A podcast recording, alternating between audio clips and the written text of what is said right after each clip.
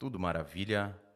Seja muito bem-vindo, seja muito bem-vinda a mais um episódio do melhor podcast que existe nesse mundo, The Lawyer Experience. Meu nome é João Rafael Imperato, caso você não me conheça, e no episódio de hoje, o episódio de hoje tá bruto. O episódio de hoje tá mais pesado que elefante. Uma advogada, uma idealista de projetos, uma pessoa que eu conheço faz muito e muito tempo, muitos anos, que esteve comigo lá no início dos meus projetos, no meu canal no YouTube. Enfim, se eu ficar falando aqui, vou ficar 30 minutos só falando dela e não vou apresentar. Com vocês, senhores e senhoras, senhoras e senhores, Fernanda Passini. Fer, muitíssimo obrigado, seja muito bem-vinda prazerzaço recebê-la aqui nesse 11 primeiro episódio. O Jonathans, que foi advogado a semana passada, ele falou: sou camisa 10. Porra, mas camisa 11, camisa 11 é Romário, pô. É artilheiro, é bola para dentro. Então seja muito bem-vinda. Tenho certeza que você vai acrescentar demais, tanto para mim quanto para a galera que está assistindo e também ouvindo. Muito obrigado, Feira. Bom dia. Eu que agradeço, João, pelo convite, pela oportunidade da gente estar nesse bate-papo aí. A gente poder se encontrar, ainda que virtualmente, né?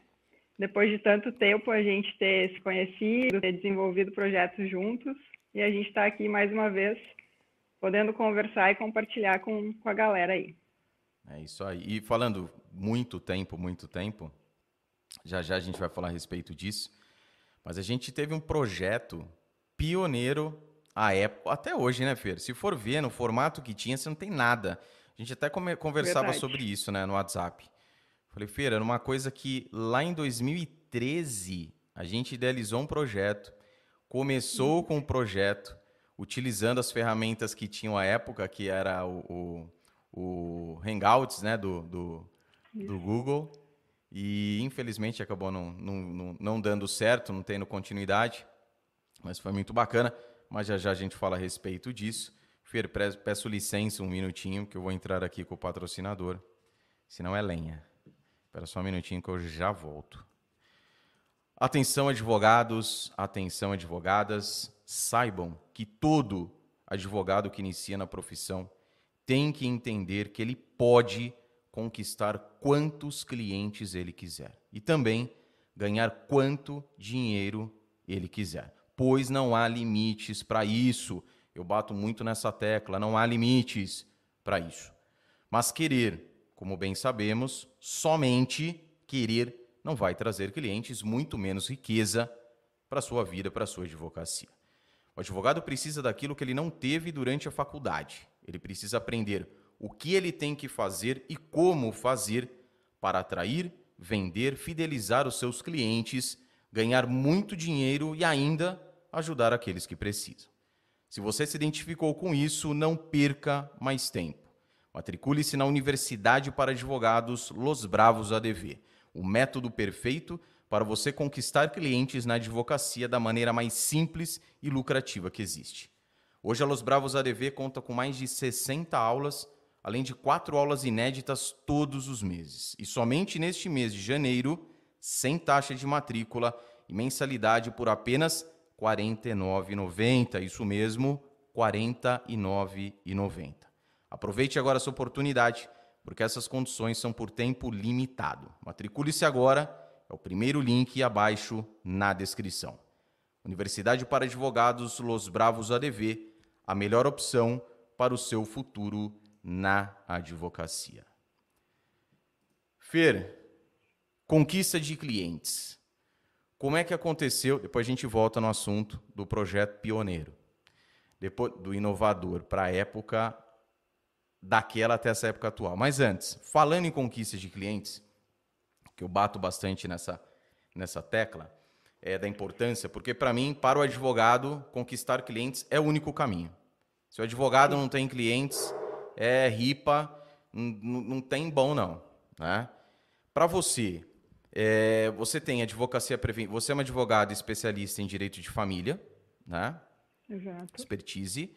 tem advocacia preventiva, até que você deixa isso bem claro ali no, no, no, no perfil, é, além dos outros projetos. Então, assim, primeiramente, os projetos que você tem, eles te ajudaram de alguma forma na conquista de clientes?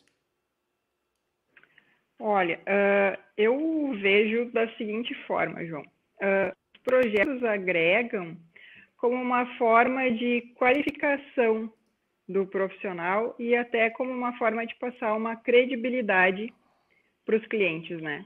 Eles vêm em vários perfis vinculados com a matéria, às vezes não tão diretamente, né? Mas vem o teu desenvolvimento do trabalho e com parcerias afins para agregar.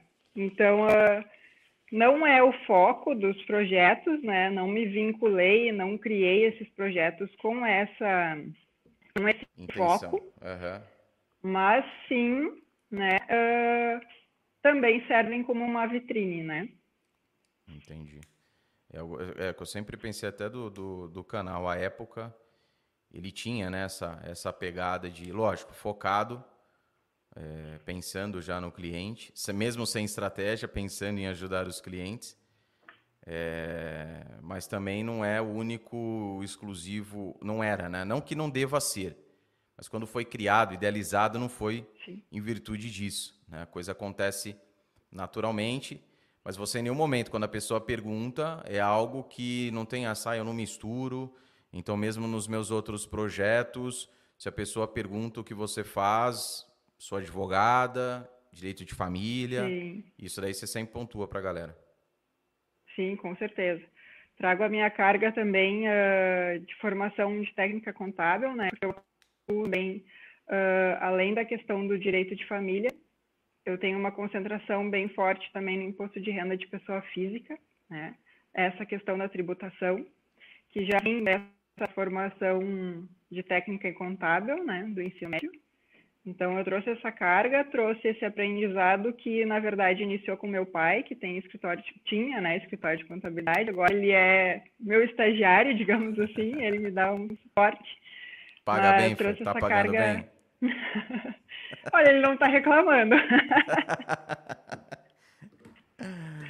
ai, ai, ai. Mas aí, essa, essa questão é interessante, né? Essa questão contábil, vamos, vamos pensar o seguinte, uma dúvida minha. Eu tenho um contador que vai lá fazer o imposto de renda e eu tenho que só ele só é ele só é assim, a profissão dele é contador somente e tenho você que tem essa a, a, uhum. a, posso posso contadora, posso falar que você é contadora. Contabilidade tá. é isso, pode, né? E mais, ou seja, tem o plus, um baita de um plus que é advogada. Pesa na hora das pessoas contratar o seu serviço? Falar, putz, do que levar ali naquele que é só contador, eu vou levar na Fernanda, que além de contadora é também advogada? Eu acredito que pesa, sim, principalmente na questão, pensando numa etapa, se por acaso a Receita me notificar, né? Se vier uma notificação, uma malha fina, ou até a necessidade de um processo administrativo, que depois ainda pode se tornar um processo jurídico, né? Já estou familiarizada com todo o histórico do cliente, Uh, então, tenho essa facilidade nessas outras ferramentas que vêm agregar num momento, né? E até de uma forma preventiva, como é sempre eu tento trabalhar com as pessoas, que a advocacia pode vir como um meio de evitar problemas, diminuir discussões ou até passar uma imagem, né, uh, de desagrado, enfim. Uh, e não só pensar meu bar afundando, socorro, quero um advogado. Entendi. Não, tá certo. Mas isso daí, por exemplo, quando você vai oferecer os seus serviços, né? É, esse, esse extra você também coloca para a pessoa. Exemplo, tá? Eu não sei quanto você cobra, mas ó, eu cobro um pouco a mais, ou bem a mais, ou simplesmente a mais, enfim, do que um contador comum, um contador convencional porque eu também ofereço, caso precise, ofereço, está incluso um suporte jurídico, ou não. Eu menciono mesmo assim, que é um diferencial que eu tenho pela advocacia, ok? É, mas não tem nada de incluso, é algo que, se acontecer, é um, uma outra contratação, é a parte, não tem nada a ver uma coisa com a outra. Como que funciona? É, na verdade, eu menciono, eu refiro, né, porque como toda área sempre tem muita variação de valores entre profissionais, tem alguns profissionais que cobram um valor totalmente assim, é, se tem um nome, enviam para a Receita Federal, já vão estar tá fazendo muito pelo, pelo valor que cobram, né? Então, uh, sim, eu faço essa é, alerto o cliente, né, informo o cliente, na verdade, de que eu tenho essa outra qualificação, mas faço contratações em separado para que a pessoa não, não tenha um custo de um serviço que talvez não vá usar, né, se ela não for notificada, e também para que não, não crie, não assuste, não espante, né. Então, ok, ela tem a qualificação, mas coisa, procura lá depois, então não vou investir esse valor, né? Então, uh, eu adotei essa, esse tema de contratações em separado. Entendi. Bacana. E quanto a. Você trouxe no outro ponto muito importante, que é a advocacia preventiva, né?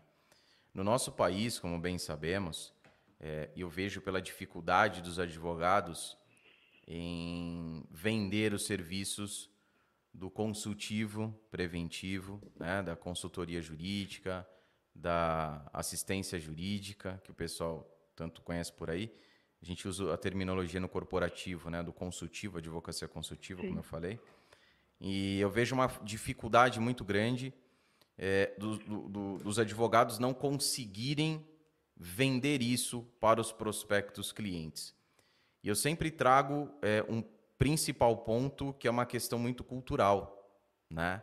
É, eu vejo que o, o, o, o, brasileiro, eu falo brasileiro, mas também América Latina, que tem o povo latino, é, eles têm, os países latinos, eles têm essa cultura de deixa fritar e depois eu vejo o que eu faço.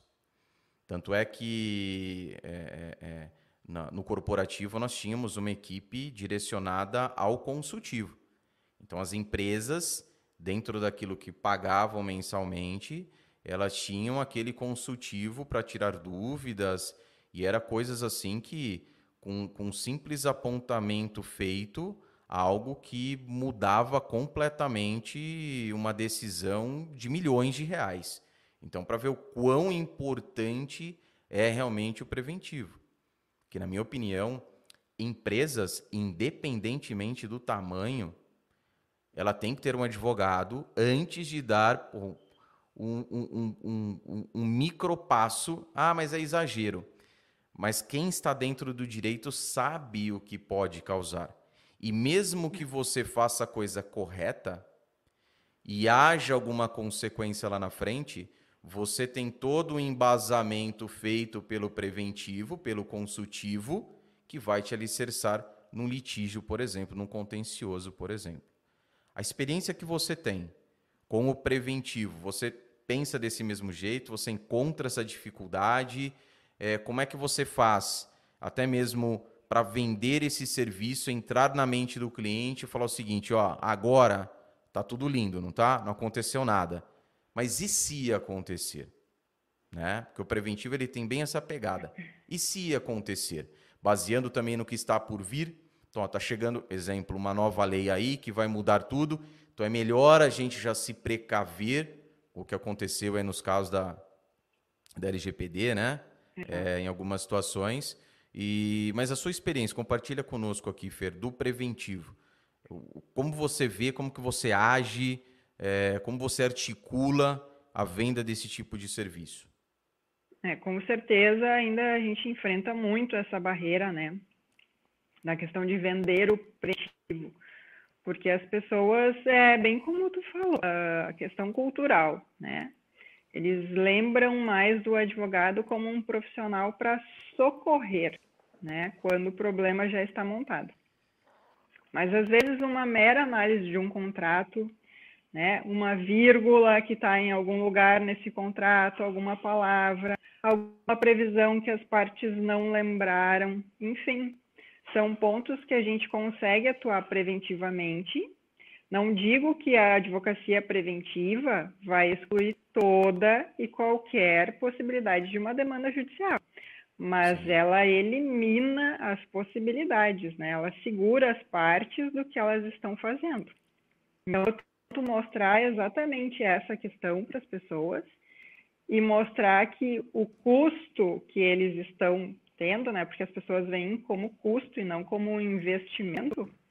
Uh, isso pode sim reduzir prejuízos futuros ou até, em alguns casos, prevenir futuras demandas judiciais, né? Vamos supor na área do direito do consumidor, né? Se tu tem uma pessoa conhece a lei, que consegue articular com o teu cliente alguns pontos, muitas vezes, além de tu evitar uma demanda judicial, tu consegue ainda passar uma imagem de pós-venda, de suporte ao consumidor, que a tua marca também tem uma credibilidade e pontuação no mercado, né? Não adianta tu ter um bom marketing, vender ou prestar bem o serviço e no pós falhar a ponto que o consumidor possa estar atacando a tua marca, né? Isso acontece muito, né? O pós-venda, assim Exatamente. como o preventivo, o pós-venda é, é, é, muito falho. Eu falei isso, inclusive, acho que no último episódio, no penúltimo episódio, o pós-venda é péssimo. Então, o que acontece? Isso também, é o que eu sempre falo, vale para os advogados. O advogado ele tem que pensar em tudo aquilo que ele tem que fazer antes, no pré, que é o preventivo dele, ok? Que não é o preventivo Exato. que você vai oferecer para o cliente, mas também no pós-venda com atendimento ao cliente.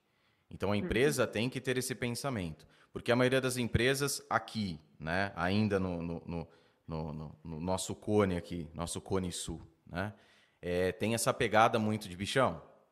Vendi, agora de boa, cada um corre por si, tá aí, já entreguei o que você comprou, né? Fica na miúda aí, qualquer coisa entra no reclame aqui, faz tua reclamação que eu respondo lá. Então, muito assim, vende, isso, isso eu acho um absurdo. Não são todas, tá? Mas a maioria. Vende, depois se der zica, a gente vê o que faz. Aí se é, der zica, é eu procuro só... advogado.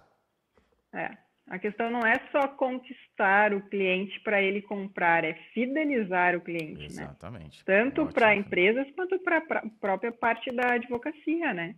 Até porque um dos pontos que eu acredito, por mais que se possa investir em marketing e na advocacia, a questão da publicidade é bem restrita, né? A gente tem um código que restringe para muitas coisas. Uh o melhor marketing ainda é a indicação de um cliente teu, né? É, ajuda muito. E isso daí vai ser feito em virtude de um trabalho bem feito. De uma atenção exatamente. dada, exatamente, de uma atenção dada, inclusive, inclusive no pós.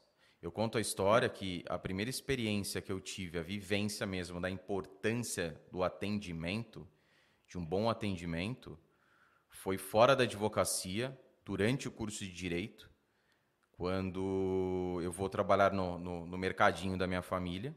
Saio do estágio, vou trabalhar no mercadinho da família. Pelado o mercadinho da família, em virtude dos acontecimentos lá, sem nada, sabe? E o que tinha de mercadoria para ajudar também um concorrente ao nosso lado, que inclusive isso baseou a minha monografia, que o tema da minha monografia foi concorrência desleal. Ah. E em virtude, ó que louco, em virtude de tudo que estava acontecendo na minha vida e na vida da minha família naquele momento. E o concorrente vem, olha que doido, o concorrente vendendo mais caro, a gente não podia colocar o preço, desculpa, concorrente vendendo mais barato, e a gente não podia diminuir o nosso preço porque a gente não tinha nem, nem grana, nem capital de giro direito no caixa. Só que aí veio o diferencial, que é o que eu falo para os advogados, que é esse pensamento que tem que ter, o diferencial do atendimento. Pessoas, nós fidelizamos clientes ali dentro e pessoas são pessoas. Ah, mas era do mercadinho. Pessoas são pessoas. Ser humano é ser humano. Ele pega o dinheiro e ele compra. E tem um detalhe para os advogados. Ali a pessoa ela vai comprar muitas vezes um chocolatinho, um pãozinho doce, um sonho, lá lá lá para satisfazer um prazer dela. Para o advogado, é melhor ainda, por quê? Porque a pessoa está ali para resolver um problema, uma dor que ela uhum. tem, um sofrimento que ela tem. Então a venda, ela torna-se até mais simples. Sempre falo, simples não quer dizer fácil, nem sempre o simples é fácil, né? E, e aí a gente vendia o produto mais caro do que o concorrente, que ficava, sei lá, a 5 metros, né? Da, da, da, do, do mercadinho da família. Só que a gente tirava essa diferença no bom atendimento. Então, o que eu falo para a galera e dê sua opinião quanto a isso? Eu não tenho que pensar em abaixar o meu o preço dos meus honorários. Eu tenho que fazer o contrário. Eu tenho que ir aumentando o preço dos meus honorários e melhorando o atendimento ao cliente. Ah, JR, mas tem, tem cliente que não vai comprar. Tem cliente para tudo. Mas se você pensar desse jeito, você vai ficar naquela galera que fica degladiando somente pelo, pelos clientes que estão pagando o preço baixo hum. de honorários. Enquanto você pode ter o diferencial do atendimento e, com isso, ter um preço mais elevado de honorários. Porque tem muito público, existem muitas pessoas que pagam mais caro, mas têm um bom atendimento. Seja no pré, seja durante e seja no pós. Isso é muito importante. O que, que você acha, Fer? Eu concordo contigo plenamente, até porque eu, eu acredito se a luta for só por valores, a clientela que tu vai conquistar, na verdade, tu não fideliza, né? Porque ela vai procurar sempre o profissional que estiver grato, né?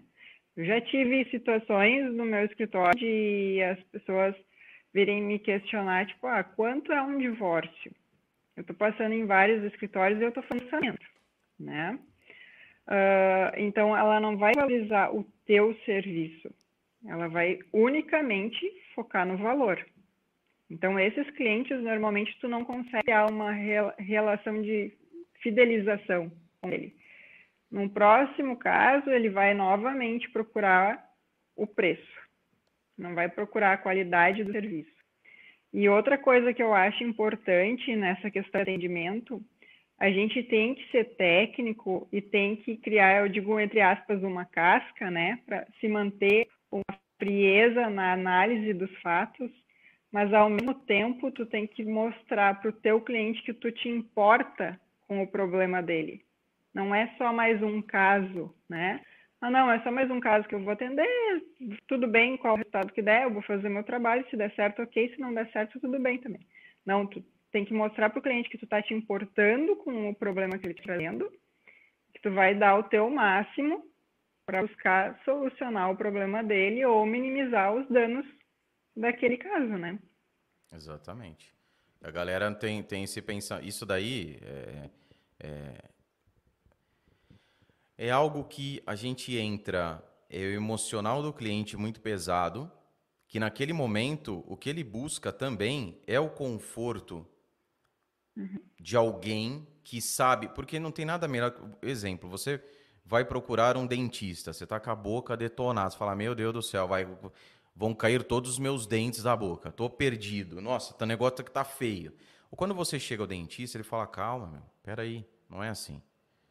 Panorama é esse, tá vendo a radiografia aqui que nós tiramos? É isso, isso. Ele te dá essa segurança, ele te dá essa visão do que realmente está acontecendo. Ele não omite, ele fala a realidade. É a mesma coisa advogado. Então, deixar o cliente com essa tranquilidade não é passar pano, não. Não é mentir para o cliente é aquela coisa, nossa, tá ferrado, mas vou falar que tá, que tá sossegado aqui. Tá tudo certo. Porque se, tá tudo certo. Porque se você faz isso, inclusive, tem impacto na hora da cobrança de honorários. Porque olha que louco, Fer, olha que doido. Por isso que a mente é tudo, né? As pessoas compram aquilo que elas entendem. Para entender, a gente tem que jogar a informação correta na mente do cliente. Se eu chego lá, se o cliente chega no escritório, ah, babá, chorando, o que aconteceu, não sei o quê. Eu falo assim: não, fica calmo, fica tranquilo, isso não é nada, a gente vai resolver. Você está entrando no emocional do cliente junto. Quando você vai passar o preço dos seus honorários, você já está todo o tempo falando que não, não é nada, é tranquilo, barará, é sossegado, é simples, é fácil. Quando você passa o preço dos seus honorários, o cliente, ele tende, quase sempre isso acontece, mas ele tende a fazer uma comparação. Fala, peraí, tão simples assim. Ele, a lágrima seca na hora, né? Que eu tive um cliente assim, já contei isso daí. a história do cliente do, do buffet infantil. Chorava a hora que passou presos honorários. Parecia, porra, sei lá, Botaram um, um canhão de, de, de, vento no rosto dele, uf, secou a lágrima. Assim. E o cliente ele fala assim: não, peraí. Se é tão simples assim, se é tão fácil, por que, que o preço dos honorários? Exatamente. Não é verdade? Você não acha isso? Qual é o esforço que ele vai fazer que ele está cobrando esse valor todo se ele está dizendo que é tão fácil, né? Tão simples Exatamente. no meu caso. Exatamente. Então não é fácil conduzir, né? Não é fácil é. conduzir. Você conduzir no prazer é de boa. O cara entrar na loja para comprar um carro, ele tá feliz da vida, pô. Eu vou na uhum. Mercedes, vou comprar a minha MG, a minha GLE 63S, Formatic mais Coupé, branco diamante, zero quilômetro, coisa maravilhosa. 700 mil reais. É, é, é uma dor para mim, tô triste porque eu vou fazer isso. O vendedor vai chegar lá, vai entrar junto, vamos sentar aqui, tomar uma champanhola, comer uns moranguinhos com chantilly, né, um camarãozinho. Vai de boa. Agora, você vender na dor, se você entrar na, na, na, na, na vibe do cliente, da emoção, isso pode te prejudicar na hora de, na é. cobrança dos honorários. Foi o que você disse. Mas peraí, não é fácil. Por que caro desse jeito? E aí o caro, olha que doido. Doido parte 2. O caro não quer dizer que você cobrou 100 mil reais de honorários. Quanto mais você martela que aquilo não, você tenta, né? Você sensibiliza com o cliente, não, calma, não é assim. Se você cobrar mil reais, ele vai achar que é caro. É. Se você mostra para ele o panorama, que é outro ponto que você tem que mostrar também no preventivo. Quando a gente fala em preventivo, eu falo de empresa, meu, empresa é dinheiro. Você sabe porque você tem empresas, né? Inclusive, a, a, a... quanto tempo você está com, com, com oficina? Na verdade, assim, eu, eu entrei, né, uh, para auxiliar para questão administrativa. Foi em março do ano passado, mais ou menos, que eu estou trabalhando lá, né, vinculando a questão do meu conhecimento do ensino médio, que eu falei antes, do técnico contábil, com um livro para a questão da administração ali da, da oficina, da oficina. Né? Então, veja, o tempo que você está à frente e fala para o pro, pro cliente, no momento de um preventivo, né? Que não foi se. Para a pessoa contratar um. Eu, eu, ó, o, o, o, o, empreendedor, o empresário, são coisas diferentes. Então não acho que é a mesma coisa. O empreendedor, o empresário que contrata um, um advogado, né? Eu não vou nem falar um escritório, não. contrata um advogado para ele cuidar dessa parte legal, e se for o caso também, dependendo do, do, do seu aporte ali, numa parte administrativa, na minha opinião, esse cara está muito à frente. Ele está dirimindo problemas que ele nem imagina. Claro que depende, vai depender também do profissionalismo do advogado. Porque do mesmo jeito que a gente falava no pós-venda, não adianta eu vender e ficar sentadão no pudim. Então não adianta. Tanto é que existem empresas empresas que elas não têm departamento, grandes empresas têm inclusive, elas não têm departamento jurídico interno, né? como a empresa que eu, que eu trabalhava, mas elas contratam um escritório de advocacia e esse escritório tem uma sala dentro da empresa e todo uhum. santo dia tem um advogado, dois, três, enfim, o combinado, o contratado, ali na empresa, à disposição geralmente da diretoria, da gestão, da coordenação, para assuntos jurídicos. Então é algo, olha que doido aqui, já levantando a bola para a galera. Às vezes o advogado falou o seguinte: ah, mas eu não tenho escritório, porque grandes empresas, quase todas elas pedem né, uma estrutura física, em virtude do volume, e também é, material humano. Outros advogados. Sozinho fica complicado. Mas se você for, muitas vezes, para uma empresa, prospectar uma empresa de uma estrutura menor, se essa empresa tiver um espaço ali, você pode combinar. Ó, segunda, quarta e sexta, na parte da manhã, eu venho e fico aqui. Então é um uhum. diferencial também, que dá mais, maior segurança para o contratante. Né? O que, que você acha, Fer? Exatamente. Até uh, essa questão da estrutura física que tu colocaste, né? Eu não atuo tanto da advocacia no empresarial, né? Como tu falaste ali, é mais na, na questão do direito de família, né? Claro, agora tenho esse outro projeto, Que aí é, é, como empreendedora que agrego todo o conhecimento, é uma outra, tipo, uma outra versão, digamos assim, né? Mas uh, eu passei desde setembro de 2019, eu tinha escritório, eu tinha uma estrutura física e eu passei para home office, né? Se arrepende? O porquê eu decidi isso? Uh, uma, eu notava que as pessoas não vinham tanto ao meu escritório, elas não chegavam até mim porque eu tinha uma estrutura física, né? Então eu tinha ali toda uma estrutura à disposição. Os clientes pouco utilizavam, porque atualmente com essa questão de e-mail, WhatsApp, né, todas essas nossas facilidades, muitas vezes pela dificuldade de deslocamento ou de sair ou enfim, o que fosse, a pessoa recorria a essas ferramentas, né?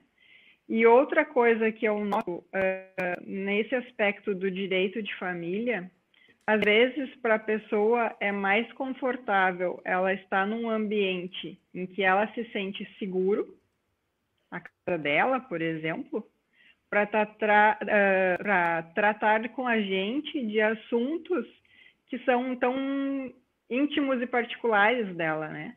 Ela não está num ambiente estranho na frente de um profissional, ela está em casa. Isso muda muito, né? É. Isso e às vezes demais. a praticidade da, da correria do dia a dia, às vezes tu vai na cafeteria, quebra um pouco a formalidade também. A gente tem que ter a questão formal, mas a gente tem que ter empatia e se tornar próximo do cliente para passar essa questão da, também da, da preocupação com o problema, né? Tu, tu é técnico, tu vai conseguir visualizar de outra forma o quadro do cliente, mas tu tá ali te, te tornando próximo daquela pessoa, né? Não tá num, num patamar que tu tá aqui em cima e a pessoa tá aqui, né? Tu busca uma igualdade. Exatamente. Isso daí é uma compreensão muito do cliente, do seu público, né? Então, quando acredito, Sim. quando você tomou essa decisão de sair do escritório, que foi recente, né? A gente está falando aí de, de dois anos, né? Não é, é, não é muito tempo, 2019. Não. Então, quando você tomou essa decisão, vou largar, mas quanto tempo você ficou com estrutura física, no escritório? Eu me formei em 2004. Então, desde lá até 2019. É, é exatamente. Não era para falar, porra. O que, que você vai falar? Falou, tá tudo certo. Vamos pela Eu... bagagem, né? É, pela experiência. É, é, pela experiência. Mas, ó, 15 anos, você decide sair de uma estrutura física. Isso é compreender o público. Você entendeu, fala assim, não, pro, para o meu Exatamente. Então, por que, que eu estou falando isso? Às vezes você quer deixar, quer deixar a estrutura física, mas o seu público ele se dá bem com a sua estrutura física. Não que você não Sim. possa mudar. Então, se você, o que, que eu sugiro? É, quem está pensando em migrar da estrutura física para o home office, ou até mesmo como muitos fizeram, inclusive deu um boom muito grande em 2018 da estrutura física para as coworkings, o que, que eu sugiro? Uhum. Primeiro, entender o seu cliente, entender o seu público, tá certo? Então, pô, será que meu público vai ficar incomodado com isso? Vamos voltar no assunto das empresas. Empresas é quase que man, quase que man, dependendo de, né, por exemplo, porte da empresa, enfim. Mas empresas grandes. É praticamente mandatório você ter uma estrutura física, por tudo que eu falei, volume, ter uma galera trabalhando. Com o tempo isso vai mudando. Mas hoje, falando hoje, é uma parada que se você falar o seguinte, pô, eu vou tirar essa estrutura física, vou mandar cada um é, é, é, para sua casa, os advogados trabalham home office, esqueçam a pandemia, tá? Terminou a pandemia. Sim. É algo que você tem que conversar com o seu contratante, ok? Analisar, conhecendo o seu público, ver essa pegada. Se você acredita ou está naquela dúvida, sugestão, vai, vá fazendo isso gradativamente. Não faça de sopetão. Uhum. Vá fazendo isso gradativamente. Porque realmente o atendimento home office, né, a, a, a, o escritório virtual, que não necessariamente precisa ser na sua casa, mas enfim, é algo que vai ficar cada vez mais é, real, digamos assim, cada vez mais uhum. comum. Né? É, durante daqui para frente, né? Eu até tenho a minha bolinha de cristal aí que daqui cinco anos a parada vai virar de um jeito, vai vir gradativo, não vai ser de uma hora para outra, mas vai virar de um jeito que a gente vai olhar ali 2000 e tô falando isso desde o ano passado, 2020. Vou olhar 2020 para 2025, eu vou falar, putz, mudou completamente. É. E essa questão do cliente, da tranquilidade dele, está no ambiente dele, ele se abre muito mais, ele fala muito mais coisas, o que vai facilitar para o advogado em todos uhum. os pontos, seja para a compreensão do caso, seja na hora de ofertar de vender os serviços baseado nas informações que o cliente deu, e não tem lugar melhor do que num ambiente onde ele se sinta confortável falando isso. Exato. Que não são em todo, nem sempre no próprio escritório, é esse ambiente confortável.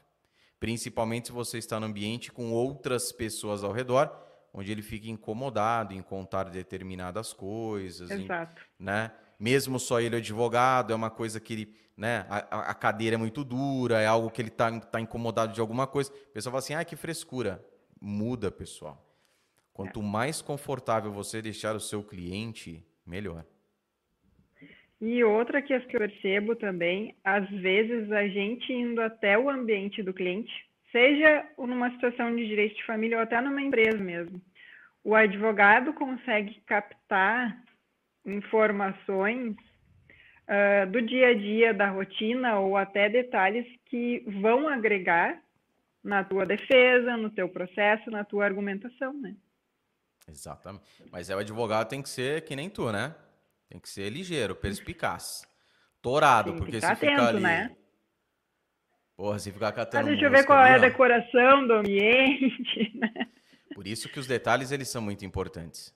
Muito é. importantes. Entrou, por exemplo, na sala do cliente, dá uma pescada em tudo que tem na sala. Uma fotografia, entende? Algo que remeta, né?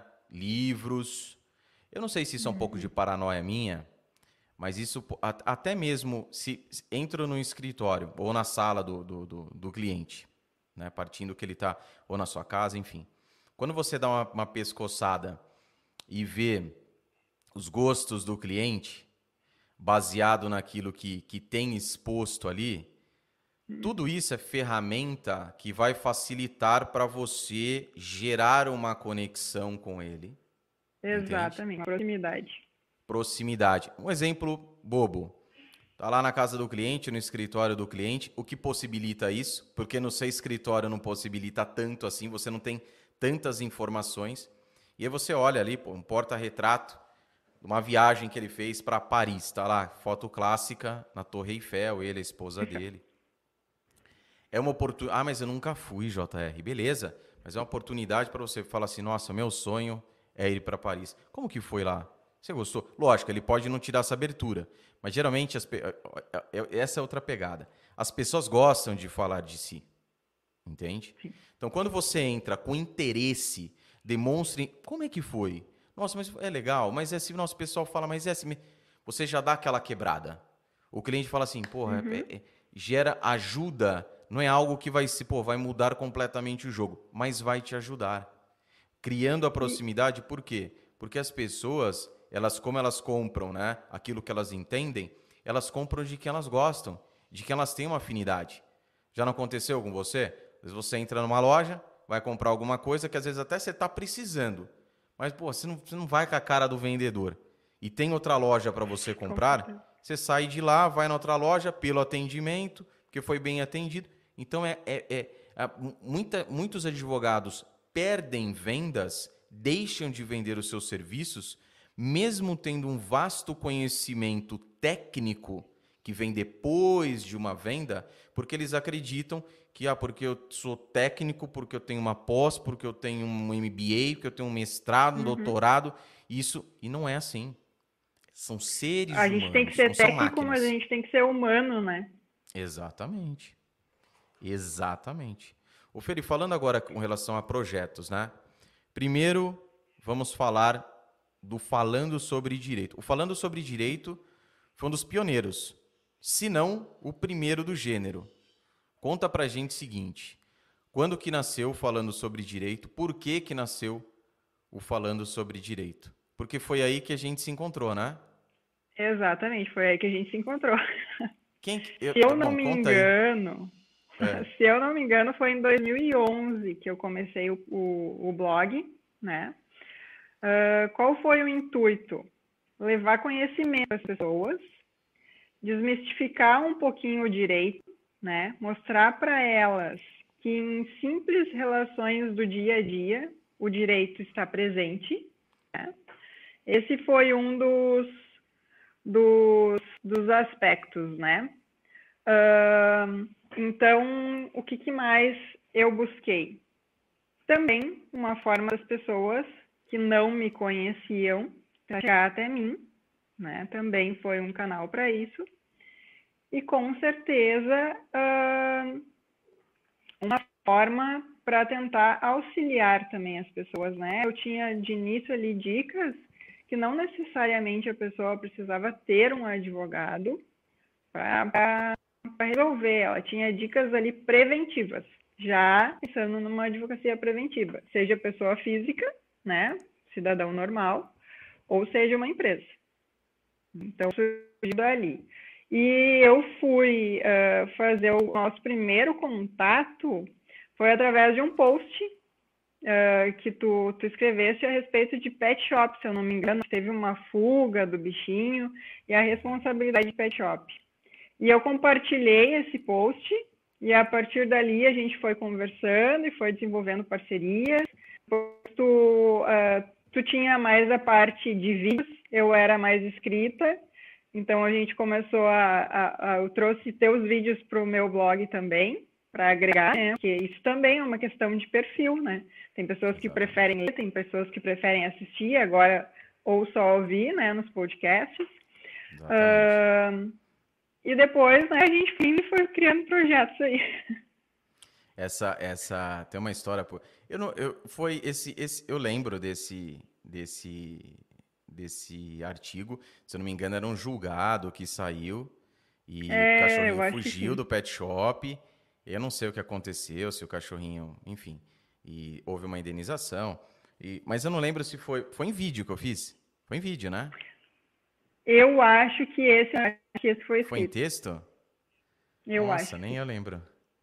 Eu nem eu é. lembro. Porque, ó, 2011, você começou em 2011. 2011, né? Isso. 2011. Eu, abri, eu montei meu canal em 12. Então você ainda vem antes que eu com o canal. Antes, inclusive, que o Mega. Será que antes que o Mega que o Mega era o Pérola Jurídicas? Acho que junto, vocês cresceram mais ou menos junto, que foram os dos primeiros que tinham respeito disso. Com essa pegada. O Mega ainda ele era diferente, né? O Pérolas da época, porque ele tinha um viés mais para, diretamente para o advogado. Você já uhum. tinha, o falando sobre direito, ele tinha um objetivo mais focado no preventivo, já focando é. no prospecto cliente. Exato, exato. É. E aí não eu lembro, era só uma eu... linguagem técnica, né? Não, não, não, não. Isso que era bacana. Então, o Falando tem, inclusive, abaixo aqui na descrição, tem o link da Fernanda, que é lá do Instagram, que é justamente do Falando sobre Direito porque é massa demais. Vocês vão encontrar conteúdos que eu tenho, né? Inclusive esse deve estar tá lá, né, Fê? Você não apagou, não, né? Sim, tá lá. Não, não apaguei, não. Direito 60 segundos. Direito 60 segundos. Viu? E aí, olha que gozado. Eu falo pra galera, né? Esse, eu lembro que esse artigo, até hoje eu levo, olha só, até hoje, até hoje, é, eu levar, eu come, já faz um bom tempo que eu levo a Catarina e a Carmel, que são a, as duas filhotinhas canina, é, nesse pet shop, que era de um cliente, um dos primeiros clientes que eu tive no escritório, no tempo ainda da uhum. sociedade. E ele teve um problema, e aí não foi vinculado ao pet shop, foi outra relação, mas como ele tinha pet shop, lá naquela época, em uma cabeça, quando apareciam essas coisas relacionadas ao negócio do cliente, o que, que eu fazia? Eu pegava. Eu lembro que esse, esse artigo eu encaminhei para um amigo meu veterinário e eu encaminhei para esse cliente do pet shop. Entende? E por que, que eu estou falando isso? Não é à toa, não. Quando eu falo para a galera, conheçam o negócio do cliente de vocês, mesmo que o cliente contratou você como pessoa física, mas ele trabalha em alguma coisa. Ah, ele é uhum. aposentado, JR, beleza. Aí você manda aumento da aposentadoria, lá, lá, lá, o benefício. Principalmente se você for do previdenciário. Mas conhecer o cliente, se importar com o cliente, então foi lá, contratou o cliente para fazer um divórcio. Né? Aí na área da feira de direito de família. Aí nesse divórcio, conversando com o cliente, pô, você descobriu que o cliente tem um açougue. Aí, pô, um dia você lá, antenado, porque advogado né, estuda ali todo santo dia. Aí você vê lá que tem um julgado do STJ, um caso de um açougue que, bora, vendeu carne estragada. O que, que você faz? Pega ali para o seu cliente aquele linkzinho, não, não, não mande simplesmente o link para ele, joga o link lá. Porque tem muita terminologia técnica ali que ele não vai entender. Não vai. Dá uma resumida, exatamente. Dá uma resumida ali no e-mail, no WhatsApp, enfim, por onde você for enviar. Dá uma resumidinha. Mano, qualquer dúvida tem um link abaixo aqui. Só estou te avisando porque tem a ver com o seu negócio, para ficar atento. Arará, tem uma resolução nova que diz isso, isso, isso isso. Já dá aquela mastigada também. O que, que você faz? Está plantando ali no cliente. Isso faz parte, inclusive, do pós-venda. Ah, JR, mas ele nunca mais me contratou. Dane-se. Tem a galera que tem que pensar o seguinte: não é porque o cliente está inativo que ele não pode voltar a contratar você. Ou, como a Fernanda bem colocou, indicá-lo para outras pessoas. Você não sabe o tamanho da rede de contatos que esse cliente tem. Então fiquem ligados, porque isso era uma coisa que eu fazia lá atrás não tinha um pensamento tão apurado que nem tenho hoje, a coisa é meio no automático, mas assim, ah, vou ajudar. Mas o que eu estava fazendo era exatamente isso. Ajudando o cliente sem nada em troca é algo que ele sempre vai lembrar de você. Exatamente. Tu mantém o vínculo, né? E mostra Exatamente. a importância com o teu cliente. Tu te faz história... lembrar, né? É a história do oi sumido, né? Oi sumido. Faz tempo que você não aparece aqui no escritório, não passa aqui tomar um cafezinho. Não tem nenhuma Exatamente. zica, não, nenhum probleminha aí. Essa vida aí tá muito tranquila, hein? Cadê os é, perrengues, os problemas aí? É, porque é o seguinte, né? Tem, tem outra parada. Que é assim, você nessa conversa com o cliente, mantendo o cliente ativo, conversando, vez outra com ele, ele pode mencionar algo que está acontecendo em sua vida, algo relacionado a uma questão jurídica, se for o caso, que não é da sua área de atuação, mas você tem um parceiro que atua naquela área. Uhum. E é uma oportunidade de você indicá-lo para esse seu parceiro. Então, é. nosso pensamento, eu falo pensamento drone, né? Pensamento drone é aquele, aquele pensamento que você está vendo tudo de, do alto, você está vendo todo o panorama, todo o cenário. E não somente aquele pensamento quando você está à frente do seu cliente, está só olhando nos lindos olhinhos deles. Não é isso dos clientes, né, deles. Então tem que ter esse pensamento drone para ver o todo e sempre atento a isso. Um mar de e possibilidades acho... que você tem. É, essa questão dos parceiros que tu colocaste, eu acho que é extremamente importante. Porque uh, a gente não tem como, mais que se dedique, estude 24 horas por dia, a gente tem como dominar todos os assuntos. Né? Então, uh, tu ter parceiros que agregam, e eu acho que a advocacia está tá mudando um pouco mais quanto a isso. Os colegas estão se tornando uma, uma advocacia colaborativa, né? Eu acredito que assim como tu um dia ajuda um colega, ele outro dia pode contribuir contigo, os dois na parceria podem agregar para atender melhor a situação de um cliente, né? A gente não pode se colocar numa redonda ali e ficar, não, o meu cliente, eu faço direito de família, eu falar com eles sobre isso, né? Tu tem que ter uma visão geral, mas sim ter parceiros que vão ser técnicos em áreas que tu não atua tão frequentemente. Exatamente. E outro detalhe, né, Fer? Um cuidado quando a gente fala a respeito de parceria é essa questão de ajuda, né? Essa colaboração. É, não fica. Eu sempre falo, os advogados, às vezes, quando chegam, ah, puro, minha... quando, quando entre parceria, chegam advogados e falam assim, ah, Jota, parceria não dá certo, não. Mas por que não dá certo? Ah, não dá certo. Eu indico 10 clientes para o advogado, eu indico nenhum para mim. Mas não é assim que faz, meu amiguinho. Ou, primeira coisa, quando você vai indicar, você tem que pensar no seu cliente. Então você pega uhum. o cliente e vai ajudá-lo. Ó, oh, tá com esse problema aqui, trabalhista? Eu não faço.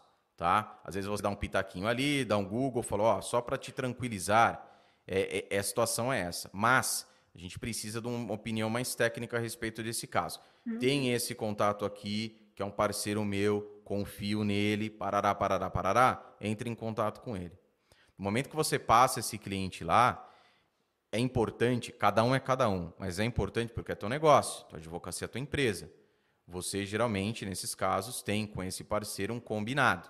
Então, se eu indico, fechou, tanto é meu, se você indica, tanto é meu. Se você vai fazer isso no Vasco, né, na faixa, no 0800, ótimo, não fique esperando. É a mesma coisa quando você ajuda uma pessoa e fica lá só dando aquela fitada na pessoa, fala assim: "Ah, bichão, quando você precisar, se tu não me ajudar, o chicotão vai estralar". Então, ou você trata com o negócio, com a porcentagem com relação à parceria, ou se você não quiser fizer eu eu tenho casos que, que, que aparecem que eu passo para outros advogados Ó, tô passando o cliente para você aí, esquece, mano. Às vezes o advogado chega e fala assim, ó, fechei, tá? Tô depositando, tô depositando tanto na tua conta. Beleza. Ah, fechei, tá? Obrigado, não sei o quê. Beleza também. Porque eu tô ciente disso. Agora, do momento uhum. que você encara aquilo como algo, né, para ajudar e depois fica naquela expectativa de, putz, será o cara, será que fechou? Aí fica, né? Aí o cara entra no teve um advogado ele falava assim: ah, bicho, eu tenho ser. Mandou um puta de um cliente pro cara. Mas não tinha combinado nada com esse parceiro dele. Nada. Ele não manjava, ele mandou para esse outro advogado que manjava da área. E era um caso, na, na visão dele, estou vendendo conforme eu comprei. Na visão dele, era uma coisa parruda, graúda. Que se fechasse, hum. além dos honorários né, é, é, é, robustos, segundo ele, também ia ter uma, uma, um, uma porcentagem de êxito lá adiante, enfim. Então, na cabeça dele, pô, ele ia tirar o burrinho da sombra. Aí, ele, ele encaminha esse, esse cliente, esse prospecto, que era cliente dele da área dele de atuação, mas ele não atuava em caminho para o advogado. E ele sempre ficou naquela dúvida: será que fechou ou não fechou? Porque ele não conseguia mais contato com, com o prospecto dele, né? E né, não, não, não tinha essa informação por parte do prospecto, o advogado falando também que, ah, não, mas ele estava achando alguma coisa, e ele ficava monitorando o tribunal para ver se tinha ingressado com a ação. Falei, meu amigo, sai dessa vida, cara. Resumindo a história, não tinha entrado nada, não deu certo, parará, o cara depois explicou para ele, mas o cara ficou numa baita de uma paranoia. Será, será? Então, assim, melhor, senta, combina, confia na palavra do uhum. cara, do teu parceiro, porque tem que ter essa confiança e ponto final. Senão você não vive, bicho. Senão você vai ficar doido. Sim. Exatamente, é bem isso. E para o teu cliente profissionais que realmente tu tem confiança no trabalho, tu conhece, né? Porque querendo essa tua indicação também é uma referência do, da, da, tua, da tua marca, né? Sem dúvida. É o teu nome, né? É mais fácil o cliente Exatamente. ter um pepino com o advogado que você indicou reclamar para você do que reclamar para o advogado. Puta, ó, nhaca que você indicou para mim aqui, ó, o cara fez, não, né? Não fala para advogado, vem falar para você. E queima o teu ainda. Exatamente. É mais fácil ele queimar você do que queimar o advogado. Então a escolha uhum. do parceiro não é porque era o seu coleguinha da, da faculdade. Não é porque aquele que era associado quando você trabalhava como associado também no escritório. Não é só é. por isso, né? Que não pode ser, mas não é só por isso. Mas a pessoa ela tem que ter no mínimo aqueles valores que você entende como valores, que o principal deles é o caráter. Falei recentemente uhum. a respeito disso com relação à sociedade, mas também vale para a parceria. É o caráter da pessoa. Então, se a pessoa é boa naquilo que ela faz, pô, o cara é inteligente, o cara manja do negócio, desenrolado, ótimo, ponto. Só que o cara aí, JS, só que o cara é zica, hein? Ah, o cara é meio embrulhão, o cara é meio enrolão. Você vai fazer parecer. Ah, mas o cara é muito bom, véio. Você vai fazer, vai tomar tocheada. E a hora que você tomar o cliente que você indicou, ele vem babando no teu cangote. Uhum. Ou mesmo que ele não chegue no teu cangote, algum reflexo disso daí, mesmo vai, que indiretamente, você vai tomar. É, na questão de sociedade é, que, que tu falaste, né? Eu acho assim, é, antes, né, eu nunca tive sócios, né? Eu tive alguns parceiros. Amém. Mas antes de tu, de tu uh, formar uma sociedade, faz parcerias antes com esse colega. Né? A gente já consegue um termômetro ali se a coisa vai funcionar ou não. E tem outra coisa, Fira, além da, além da, da, da parceria, da, da parceria que é bem colocado, né? Fazer um test drive para sentir o esquema. Tem uma outra coisa bem levantado que eu lembrei aqui. Quem está nessa pegada de sociedade, o que pode fazer? Pô, que eu tô querendo trazer aquele cara ali, mas não sei ele no dia a dia. É que nem namorado, né? Namora, uhum. coisa mais linda, cada um na tua casa. Coisa mais linda do mundo. Cada um na tua casa. Vai para casa junto. Hum. Aí o couro começa a comer. Aí já viu o negócio que dá. Então faça um test drive sempre que possível, né? Na advocacia, não no relacionamento, cada um sabe do teu. Mas na advocacia, como? Chama essa pessoa que você tem interessada, fala, cara, vamos alugar essa sala aqui?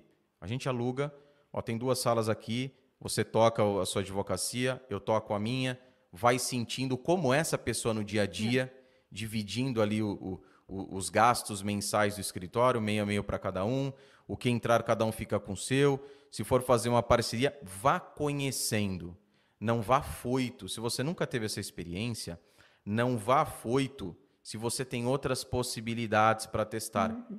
Pega o carro, né, Fer? Que a Fer gosta de carro também. Muito.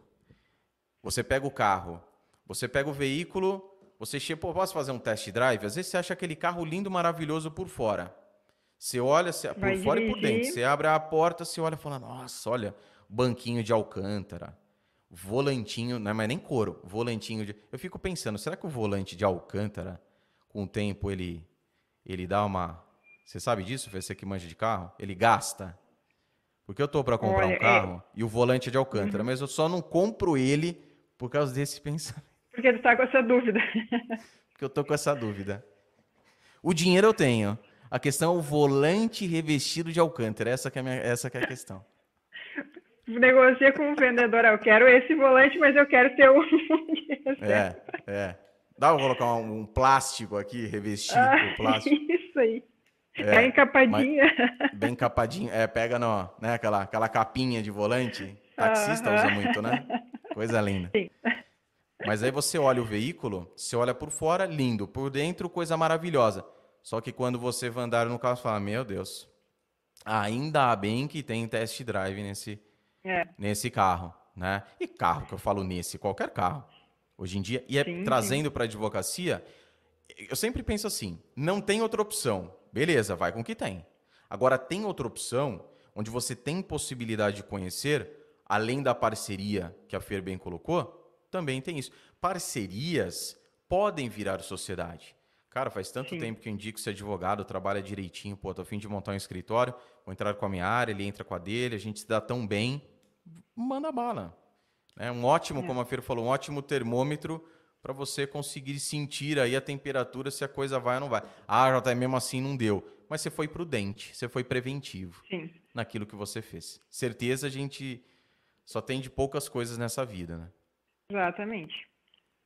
A gente tem que estar disposto a, arriscar, né? Tem coisas que a gente tem que apostar. Uh, não, nunca se tem um, uma certeza de resultado, mas quando a gente faz com uma, uma atitude pensada, né, com cautela, se experimenta quando tem essas possibilidades, a probabilidade é como a advocacia preventiva que eu falei antes, né? Não vai eliminar todas as possibilidades, mas tu reduz o potencial de de dar algo errado. Exatamente, sem dúvida. O Fer, quero falar agora do que eu disse lá no comecinho, que a galera deve estar meio curiosa. O miserável falou do negócio lá do projeto, inovador, Agora não fala. Agora não fala. Nós, vamos lá, de, deixa a Fer falar. Fer, a gente criou em 2013, né? Até que você resgatou o post lá no, foi no Stories, né? Foi no Stories. Foi, foi no Instagram. Em 2013, a gente começou a embrionar. Eu não lembro como que chegou a isso. Não sei se foi ideia minha, enfim. Ou se foi ideia nossa, se foi ideia sua. Mas qual que era a pegada? Vou dar uma resumida aqui, depois a Fer conta mais. O nome do projeto Bate-Papo com Advogados. Aquela época não tinha essa técnica, não tinha isso daqui, ó, que vocês estão vendo, né? Não era. Então, o que, que a gente fazia? A gente utilizava o Google, o Google Hangouts, acho que é assim o nome, né? Hangout, Hangouts, é. enfim, uhum. Google Hangouts, que era a ferramenta disponível à época gratuita é, para fazer essas transmissões e a gente Transmitia direto no YouTube ou não? Eu não lembro. A gente colocava no YouTube. Mas depois, não era que nem agora que vai direto pro YouTube. É, não era ao vivo, não, era depois, eu acredito. Era depois. É, é. é, acho que era depois, daí eu colocava no editor, mudava algumas coisas ali, lá, lá. Exatamente, tu, Isso. tu fazia essa parte da edição. É. Aí a gente, pô, vamos fazer, vamos fazer. Qual que era a ideia? Quatro advogados, eu, a Fir e mais dois outros advogados, cada um ali na sua base, na sua casa, quatro janelinhas. Hoje é até comum você ver isso, mas em 2013 não tinha. Não. Não tinha. Era algo que se tivesse avançado, acredito eu, até hoje, pô, já tinha revolucionado muita coisa. Então, quatro advogados e a gente conversava ali sobre questões, o que estava acontecendo, né? No, no, no é, direito, temas enfim. polêmicos normalmente a gente pegava, né? Temas recentes que estavam na mídia. E Exatamente. era eu aqui do Rio Grande do Sul, né? Uh, Brasília.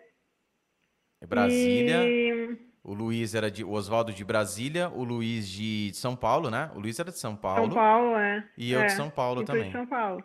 É. E era.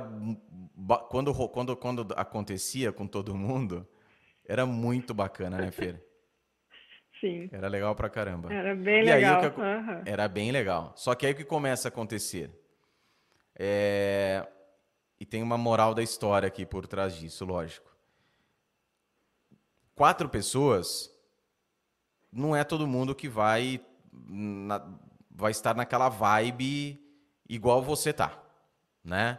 Então é algo que a gente fala assim, putz, mas né, não, não, a pessoa tem outras prioridades, então não dá prioridade uhum. para aquilo. A coisa começou assim. Aí começou, é, no episódio tinham três, aí no outro tinham é, dois, aí depois voltava quatro, depois. Então não tinha aquela constância. E como eu sempre pensava na audiência, que eu sempre penso na audiência, pô, não vou entregar uma coisa zoada para quem está assistindo. Desde uhum. sempre foi isso, né? Desde sempre, desde quando eu criei o canal. E aí acabou que não dando certo. A gente chegou no momento que eu até eu lembro, eu lembro pelo pelo pelo que passa agora conversando aqui, a gente conversou, né, filho? Ele falou, meu, então vamos, vamos parar. Os outros dois advogados, acho que já tinham, estavam meio assim, não vai, não vai, enfim. Bom, enfim, a gente chegou, resolveu falar, ó, deixa quieto, acabou. Mas foi uma pena, porque, né, bate-papo com advogados. É. Massa demais. Nossa, era, era gostoso demais. Imagina hoje, Sim, com toda e a eram perfis diferentes também, né? Perfis diferentes.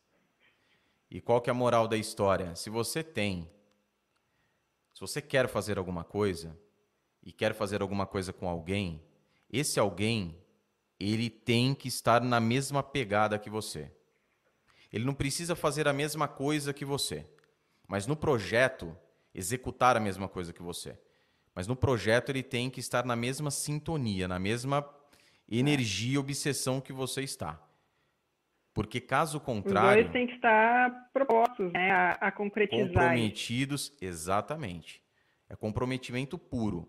Ó, a gente sabe que dia tal, horário tal, a gente vai ter que entrar ao vivo, falar isso, tudo bem? Cara, tudo bem, vamos para cima. E fazer realmente a coisa acontecer. JR, não dá. Você acredita no projeto? Você tem duas opções. Começar sozinho, desde sempre.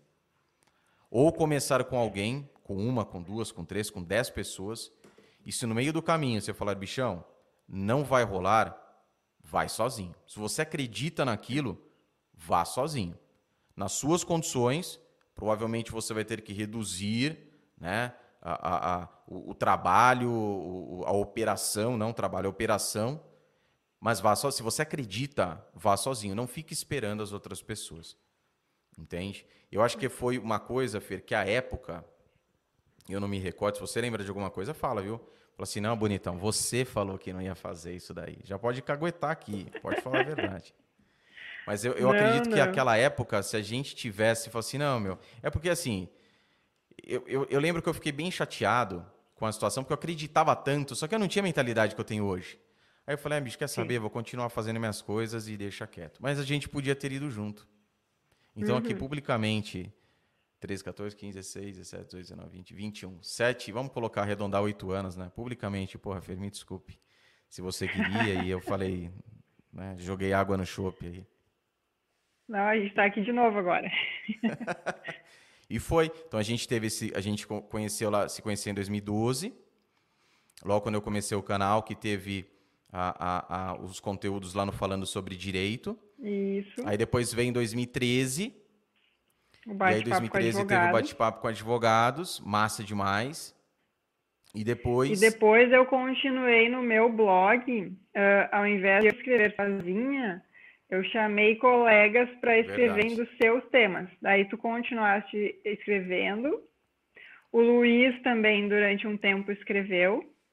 E também foi uma coisa que eu toquei por um tempo e depois eu foquei de novo em só eu escrever, porque eu não, eu queria criar tipo uma escala para não ficar só eu falando e de vez em quando um outro ou então sempre o João, né? Eu queria tentar variar. E aí também não rolou muito certo, porque as pessoas às vezes não conseguiam produzir o conteúdo, até que chegou que foi reduzindo os parceiros e estou eu escrevendo de novo sozinha. Isso que é importante, você continua. Uhum. Agora, Fer, vamos, vamos falar o seguinte: se fosse hoje, porque aquela época, a gente pode até tentar, como advogados, né? até tentar no Somebody Love falar assim, cara, mas era uma coisa que a galera não acreditava muito que fosse dar certo. Porque era a realidade. Se você falasse assim, pô, montei um blog em 2000 falando sobre direito, em 2011, a galera fala assim, o quê? O que, que você tem aí? Não, não... Eu lembro quando eu oi? criei o canal no YouTube, é, oi? É, é, quê? Eu lembro quando eu criei o canal no YouTube, porra, era uma coisa assim, que a galera falava, YouTube? YouTube? YouTube. Não, não, era, não era uma coisa que hoje é muito mais comum. Tem muita uhum. gente que eu falo, tem muita gente dormindo no ponto ainda, achando que né, o digital vai chegar, sei lá quando. No, depois do Teve corona... gente que acordou muito com a pandemia, né? Muito. Migrou para essa parte aí do digital por causa disso. É, é. Aquela coisa assim que eu vejo é, é o corpo presente, né? Ah, eu estou no digital. E, mas tá fazendo o quê? Tá agregando o quê? Então falta muita Sim. estratégia. Que nos ajudou por ter começado lá atrás. Uhum. Entende? Então, na sua opinião, você acredita que hoje, e depois eu vou na minha, você acredita que hoje, se idealizasse um projeto igual, parecido com o que foi feito lá atrás, pelo fato da internet, mídias sociais, está muito mais é, é, concreta para grande parte das pessoas, o comprometimento seria diferente ou não tem nada a ver? Cara, é da pessoa, quando quer faz, se acredita faz e não tem nada a ver com relação à internet. Eu acho que as pessoas estão mais receptivas, né? Elas estão procurando mais esse meio. Mas a questão do comprometimento, eu acho que não tem ano, não tem período. Se a pessoa está comprometida, se ela acredita que nem tu falou, ela vai e faz. E, e essas questões de rede social, uh, blog, site, enfim, uh, se ilude quem acha que vai abrir hoje e amanhã vai estar tá bombando com seguidores. Não, isso é uma relação que cria. Né? A própria questão do, do blog, assim, essa questão que a gente estava falando de humanização, de se tornar próximo. Tu tem que divulgar conteúdo mas tu tem que mostrar que é um ser humano que está por trás disso, né? Tu tem que tentar criar uma relação através da tua rede social, não só ficar vendendo alguma coisa. Exatamente. A minha opinião também é, é, é, é bem essa. É algo que, lógico, está mais vívido na cabeça das pessoas, mas não adianta você ter essa visão, pô, verdade, né? Acho que daria certo o negócio, mas você não executar. Você não se comprometer a fazer. Então, uhum. Então, o que eu vejo é que a galera que está sonolenta, sonolenta não, sonão profundo. Qual que era do, que desenho que é do, do é Cinderela, né? Que dorme lá, depois o cara do príncipe lá e beija, né? É, é, é Bela Adormecida, né? Bela Adormecida. Mas a coisa lá dos Sete Anões também não tem? Do se... O que, que era dos Sete Anões? É, ela acaba, ela acaba dormindo é também mesma. por causa da maçã envenenada, né? Não, ah, não tá. é a mesma. A ah, turma ah, é outra. É. Essa, essa, essa, essa mulherada da Disney aí, que tá num sonão profundo, eu vejo muitos advogados assim. Então a galera, ah, não, nossa, que legal, é verdade, né? Internet. Então estão achando que, sei lá, uma hora vão acordar e vão acordar. Só que o hum. problema é que esse despertar pode ser tarde demais. Exatamente. E por que, que a gente fala isso, Fer? Porque a gente começou, você começou em 2011, era tudo mato. Eu comecei em 2012, onde continuava tudo mato, onde não tinha tudo que nós temos hoje, é óbvio. E nós continuamos. Então, é o que você disse. Ah, eu vou fazer uma coisa hoje, amanhã. Não adianta. E aí eu digo. Até as ferramentas que a gente tem para executar o projeto, né? Hoje tem Exatamente. inúmeras ferramentas, muitas até que tu entra e não tem custo nenhum. Exatamente, Antes tu ia lá no Word, no. né, essas ferramentas bem era muito, era precário o negócio. Você não tinha, era, era putz, nem, nem, nem compara. E é algo assim que a presença no digital, e você vê isso muito claro, falando de advocacia, a guinada que dá do digital para o físico. Então, antes você a balança pendia muito mais para o físico, pensando em conquista de clientes, muito mais no físico, mas mesmo no físico, uhum. com impacto dentro do digital, mas hoje você vê a balança cada vez mais no digital, o que é. vai, assim, foi o inverso. O que vai refletindo logicamente no físico. Não é que você tem que optar pelo físico ou digital, tem que estar presente nos dois. Os dois. Só que que muitas pessoas fazem, parte focam só no físico, ainda descrentes do digital, e isso você pode ter certeza que eles olham advogados, começam a emular, copiar advogados com 20, 30 anos de advocacia, que para eles é uma pegada 100% digital. Ó, não vamos longe. Recentemente eu convidei é, um advogado que me ajudou demais no começo da advocacia. Muito. E ele foi muito claro para mim. Falou, rapaz, vou ser muito sincero para você. Eu não manjo nada de internet. Não entendo nada de internet. E eu sabia disso já, né? Mas mesmo assim, vontade de tê-lo aqui, falei, eu vou ver aqui, falei, beleza. Só que esse advogado, arrisco dizer que ele tem no mínimo uns 30 anos de advocacia. Se você pega hoje um advogado, e quando eu falo hoje um advogado, pega um advogado com 5 anos de advocacia. 5 anos de advocacia, ele está olhando para esse advogado de 30 e ele fala assim: ah, esse negócio de internet aí, Acho que não dá nada não, cara. Ó, o advogado lá, não, nem perfil na internet ele tem. Só que a gente está falando profissional da década na advocacia de 1980. Entende? 80, 90. Que a pegada era 90, né? Minha matemática é uma belezinha. É que a pegada era totalmente diferente. Totalmente. Sim. Então, para a realidade até... hoje. Pode falar, filho. Não, até a questão do processo, né? A gente está migrando uhum. para o processo eletrônico.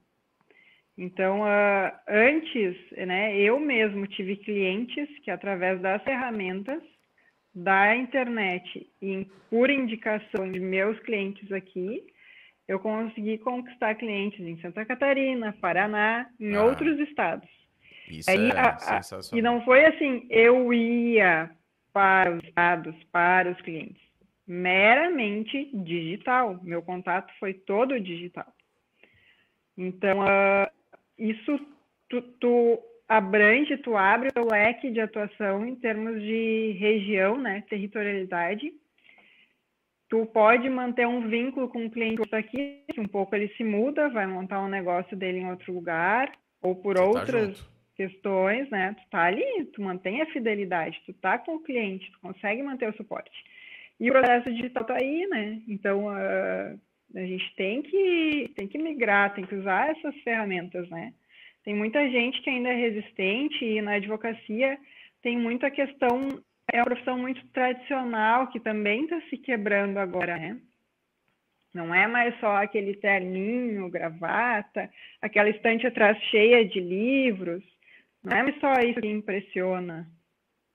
Exatamente. Isso daí, Fer, muito bem lembrado, essa questão. É, é, não são todas as profissões que têm essa, esse benefício, falando de internet, como os advogados, como nós advogados temos. A nossa relação é claro, ah, mas eu gosto porra, de pegar no cliente, chacoalhar o cliente, abraçar o cliente, sentir o calor humano. Mas assim, isso, é, isso é importante para algumas pessoas, algumas relações, ok. Você pode ter isso. Mas você tem que encarar que a coisa está mudando cada vez mais.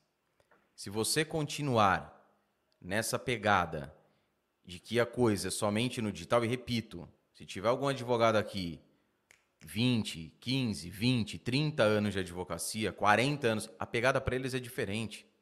Esse pessoal já estão num momento diferente.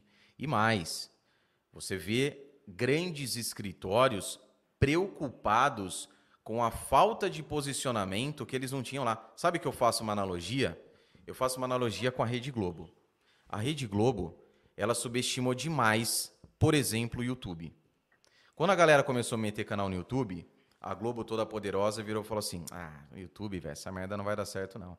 É hobby, é uma coisinha aqui, acolá, o negócio não vai dar. Aí ela começa a ver que a coisa está crescendo. Programas e programas, a galera começa a sair da televisão e ir para dentro de programas na internet. Netflix, o próprio YouTube, outras ferramentas de streaming, enfim. E aí ela começa a acordar para a vida. Acordou no momento onde vem lá com uma ferramenta onde já estava dominado, onde já tinham gigantes por trás. E aí a gente vem não é e fala pioneiro, de... né? Não é. E aí você vem e você fala o seguinte: você fala de Amazon, você fala de Disney, você fala de, de Google, e aí o Google a gente coloca YouTube. Você vem e coloca outras mídias sociais como a, a, o, o, conglomerado ali do Mark Zuckerberg. Então você vê que a pegada, hora que é, é a bela adormecida, acordou, opa, opa, já foi. Perdeu muito espaço. E esse que é um grande problema. Ou acorda, ou quando acordar, não é assim, pode ser, vai perder. Por quê? A advocacia ela não parou. Já já voltam aí, ó, três examezinhos por ano, torando. Cinco, seis mil novos todo mês, todo ano. E sei lá, é. esperando é. a coisa acontecer. Ah, porque eu estou fazendo que nem meu avô fazia. Mudou.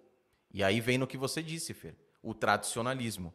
Eu vejo que está havendo uma mudança, sim, mas muito. E assim, pelo que nós estamos vivendo, pela modernização da tecnologia, do digital, ainda é muito lento. Tem muitos advogados. Que... Pode falar. Desculpa, João. Imagina, manda lá. A questão do processo digital, eu acho que ele já vem tarde, né? Sim. As ferramentas ainda, às vezes a gente fica ali horas na frente, porque as ferramentas ainda não estão 100%. Né? A gente quer peticionar, quer incluir algum documento, às vezes é uma luta. Uh, e outra coisa que eu acho que é importante falar, que nem tu falou, ah, mas eu gosto de abraçar né, o cliente um não exclui o outro. Tu pode manter, mas tu não pode parar e ficar só no esquecer o digital. O digital é uma realidade que existe. Exatamente. Até Exatamente. na tramitação, né? Tu não ter um funcionário que vai atender o advogado do balcão e que ele faça, ah, recebeu o documento eletronicamente, protocola lá, isso é agilidade no processo também. E a gente está carente disso. Sem dúvida. É algo que vem não adianta esperar. Ah, não, quando, ó, quando o ESAGE aqui tiver top, aí eu começo. Não. É você, essa necessidade, vai utilizando o que tem. Como é que. Vamos utilizando o que tem. Vai utilizando as ferramentas que tem. Pô, vou fazer um atendimento, tô aqui em São Paulo, vou atender um cliente lá no Rio Grande do Sul. Nada me impede. Né? Foi o que eu disse aí, apresentando a Los Bravos, a, a, a, o nosso patrocinador. Sim. Hoje você pode conquistar quantos clientes. Hoje não, sempre foi assim. Esse é um detalhe. Sempre, qualquer advogado, desde que a advocacia existe, meu conhecimento, você sempre pôde conquistar quantos clientes você quisesse. Faturar uhum. quanto. Ah, quero faturar meio milhão por mês. Posso? Posso. Porra, lógico que você pode.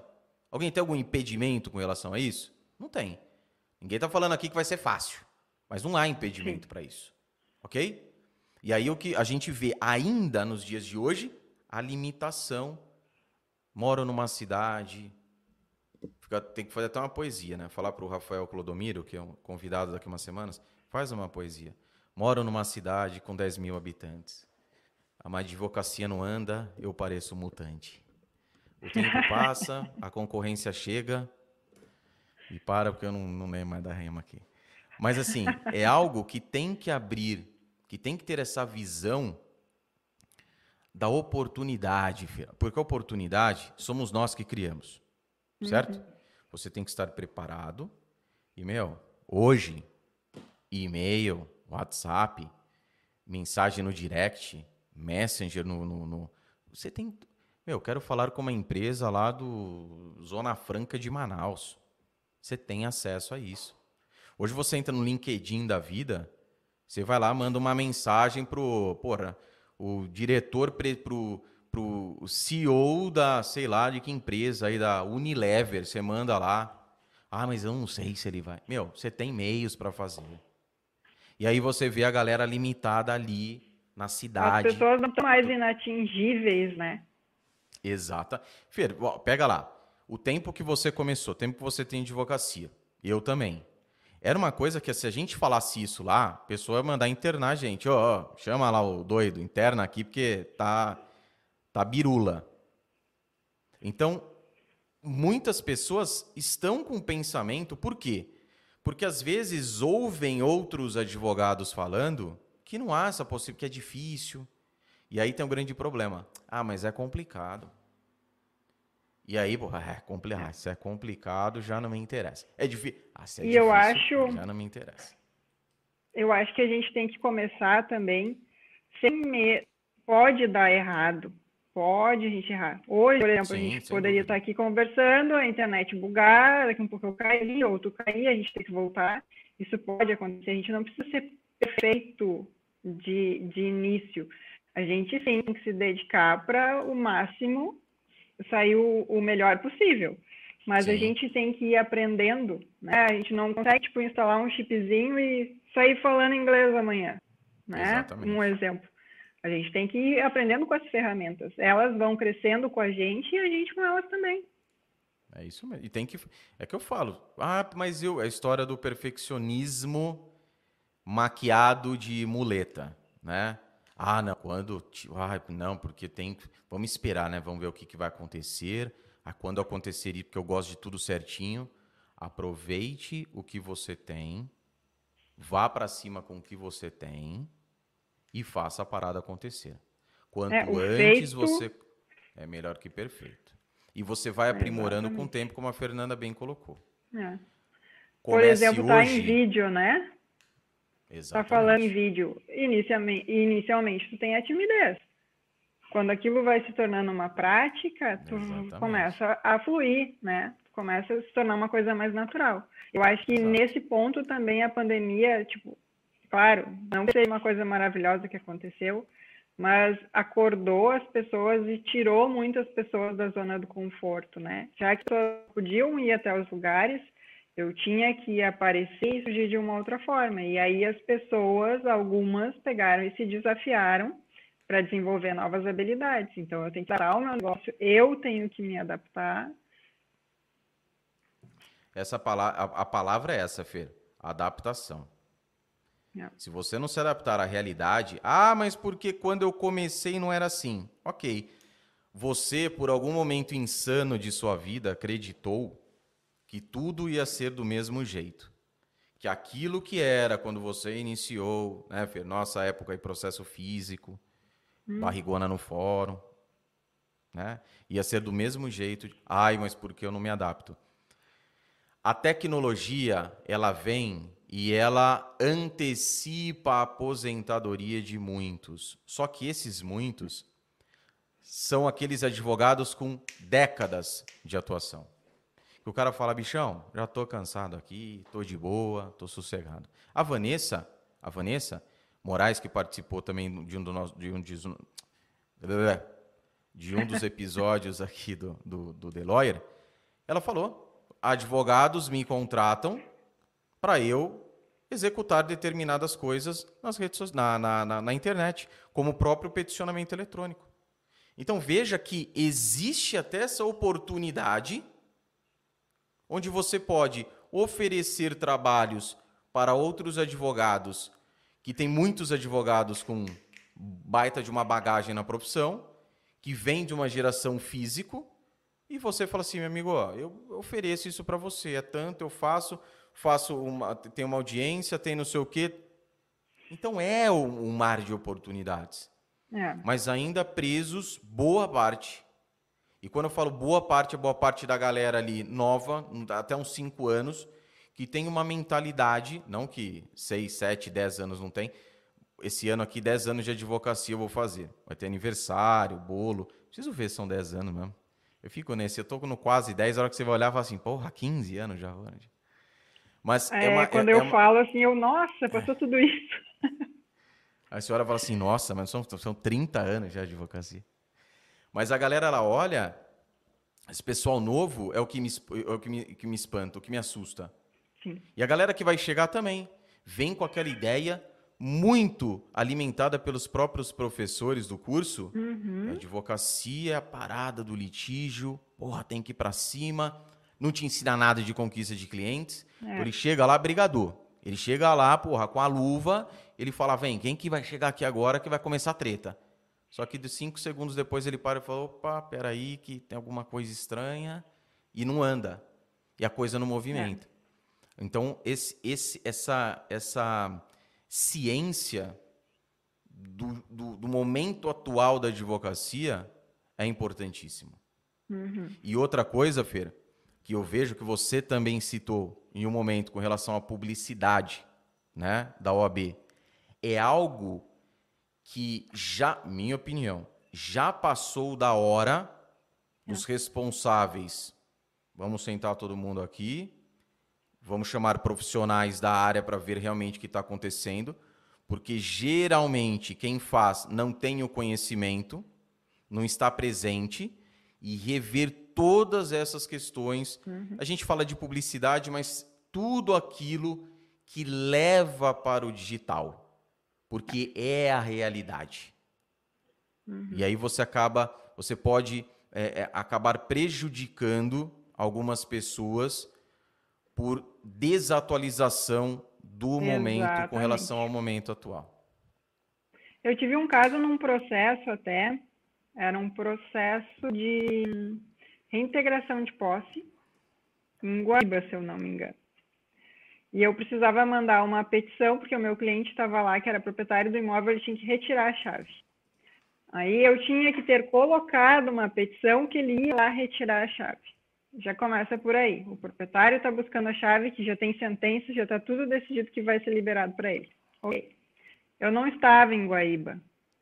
Eu fui utilizar a ferramenta de mandar uma petição para depois anexar o original.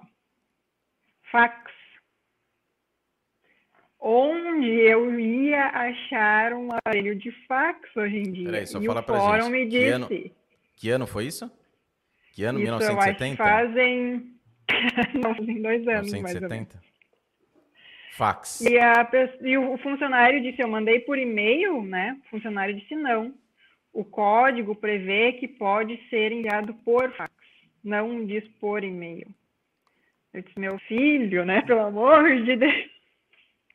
Eu não tenho um aparelho de fax. Ninguém mais tem. Às vezes o correio tinha um sistema que mandava fax para todo mundo, né? Eu tive que implorar para o pessoal do fórum aqui de Campo Bom, que ainda tinha um aparelho antigo. Eles fizeram um serviço que não era deles, né?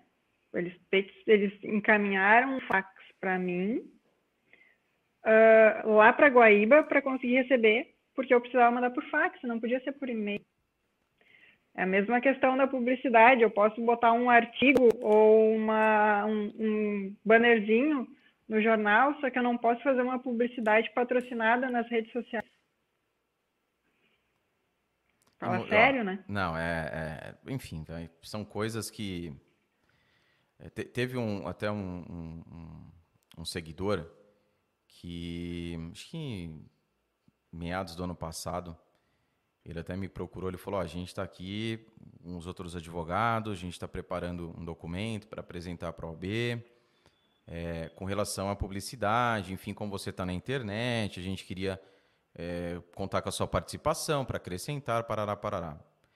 Não me chamou, não sei se foi para frente. Tomara que mesmo sem a minha, minha participação tenha ido, lógico, uhum. porque os advogados têm que tomar voz nessa, nessa situação, né?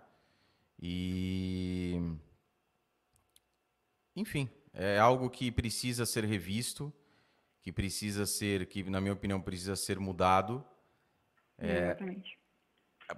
Para aquilo que eu faço é algo que não tem prejuízo, mas e nem para aquilo que eu ensino, que é uma coisa interessante porque por mais meios que eu mostre, amigo, faça isso e isso, que você não vai ferir nada nada uhum.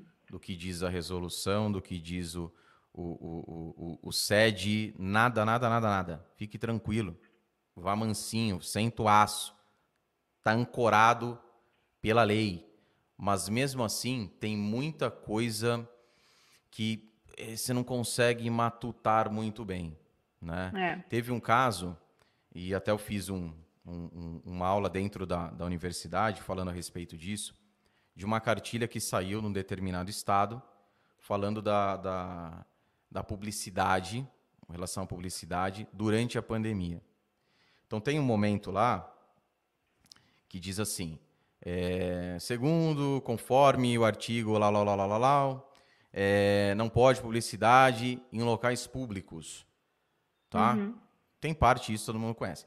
Não pode fazer publicidade em locais abertos, locais públicos, enfim. Aí tem uma outra parte que fala assim: o advogado, tô dando, não tô nem falando com as letras, tá? Estou falando aqui do jeito que sim, vem sim. à cabeça, que eu lembro. Mas o teor é o mesmo. Os advogados podem estampar a logo de seu escritório nas máscaras, pandemia, nas máscaras. Os advogados é aqueles que trabalham dentro do escritório. Ok? Beleza. JR, não estou entendendo pistola nenhuma, você vai entender. Quando você faz isso, coloca logo, não fala o tamanho, não especifica nada, tá? Pode colocar a logo. Posso colocar logo na máscara toda. Quando você faz isso, você utiliza a máscara dentro do seu escritório? Não. Você não utiliza a máscara dentro do seu escritório. Você vai aonde? Você vai para locais públicos. Você vai transitar em locais públicos, seja dentro do fórum, seja numa praça de alimentação de um shopping, é, seja no calçadão do centro da sua cidade. E você lá está com a sua máscara com a propaganda do seu escritório. Certo? Não tem telefone, não tem nada, mas está. Se bem que não há também essa menção. Fer, nós advogados, nós sabemos que quanto mais explícito você for nas informações, mais reguardo você tem, ainda mais quando você trabalha com advocacia preventiva. É o que eu sempre falo do contrato alemão. Batidinho. Repe... Contrato alemão é chato, porque ele repete, repete, repete, mas a coisa assim, meu, Ficou não claríssimo, não tenho dúvidas. Aí, olha só, você está lá desfilando com a máscara do teu escritório, todo mundo já sabe que você é advogado. Tá seu escritório estampadão. Eu meto uma máscara preta, com a logo preta do meu escritório, e boa.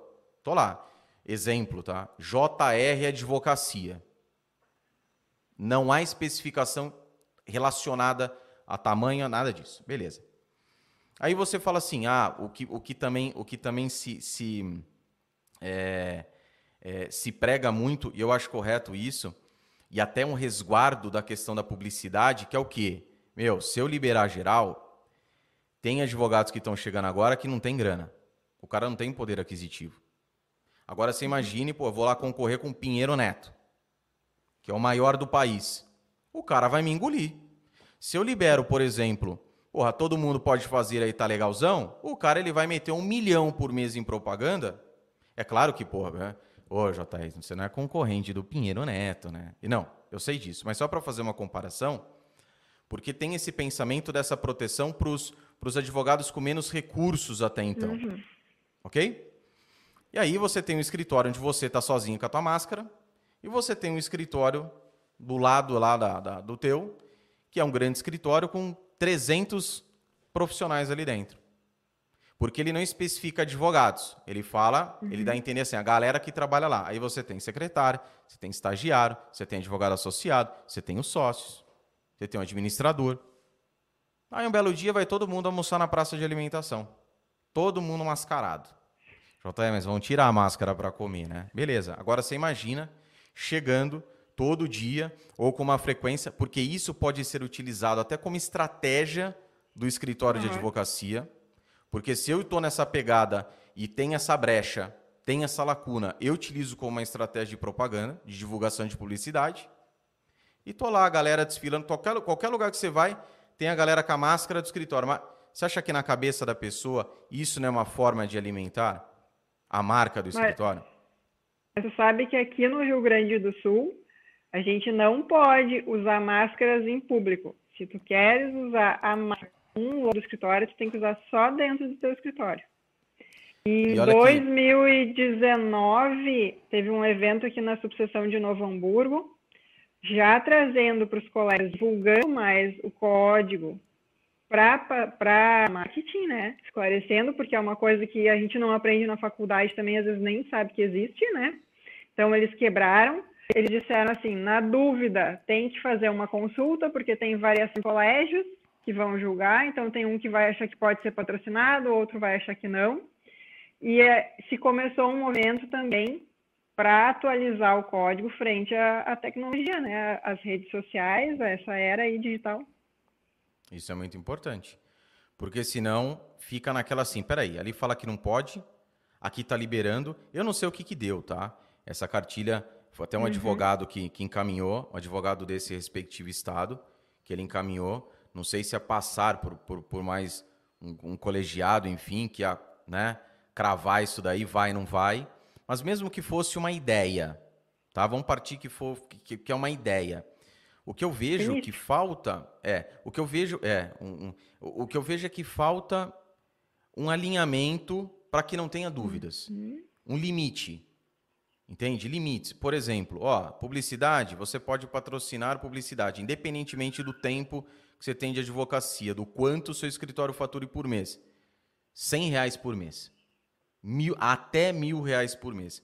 Veja que você coloca limites. O advogado não uhum. pode aparecer com assiduidade prestando informação. O que, que é não por quanto? Duas vezes por semana? Três vezes por semana? 50 minutos? Três vezes por semana com 50 minutos? Quanto mais clareza você dá, me, mais, mais lacuna você fecha. Exato. Isso não precisa ser nenhum gênio para descobrir. Então pega ali o geral, minha opinião. Vamos pegar com o atual hoje, o que rola atualmente, e a gente vai fechando todos os pontos.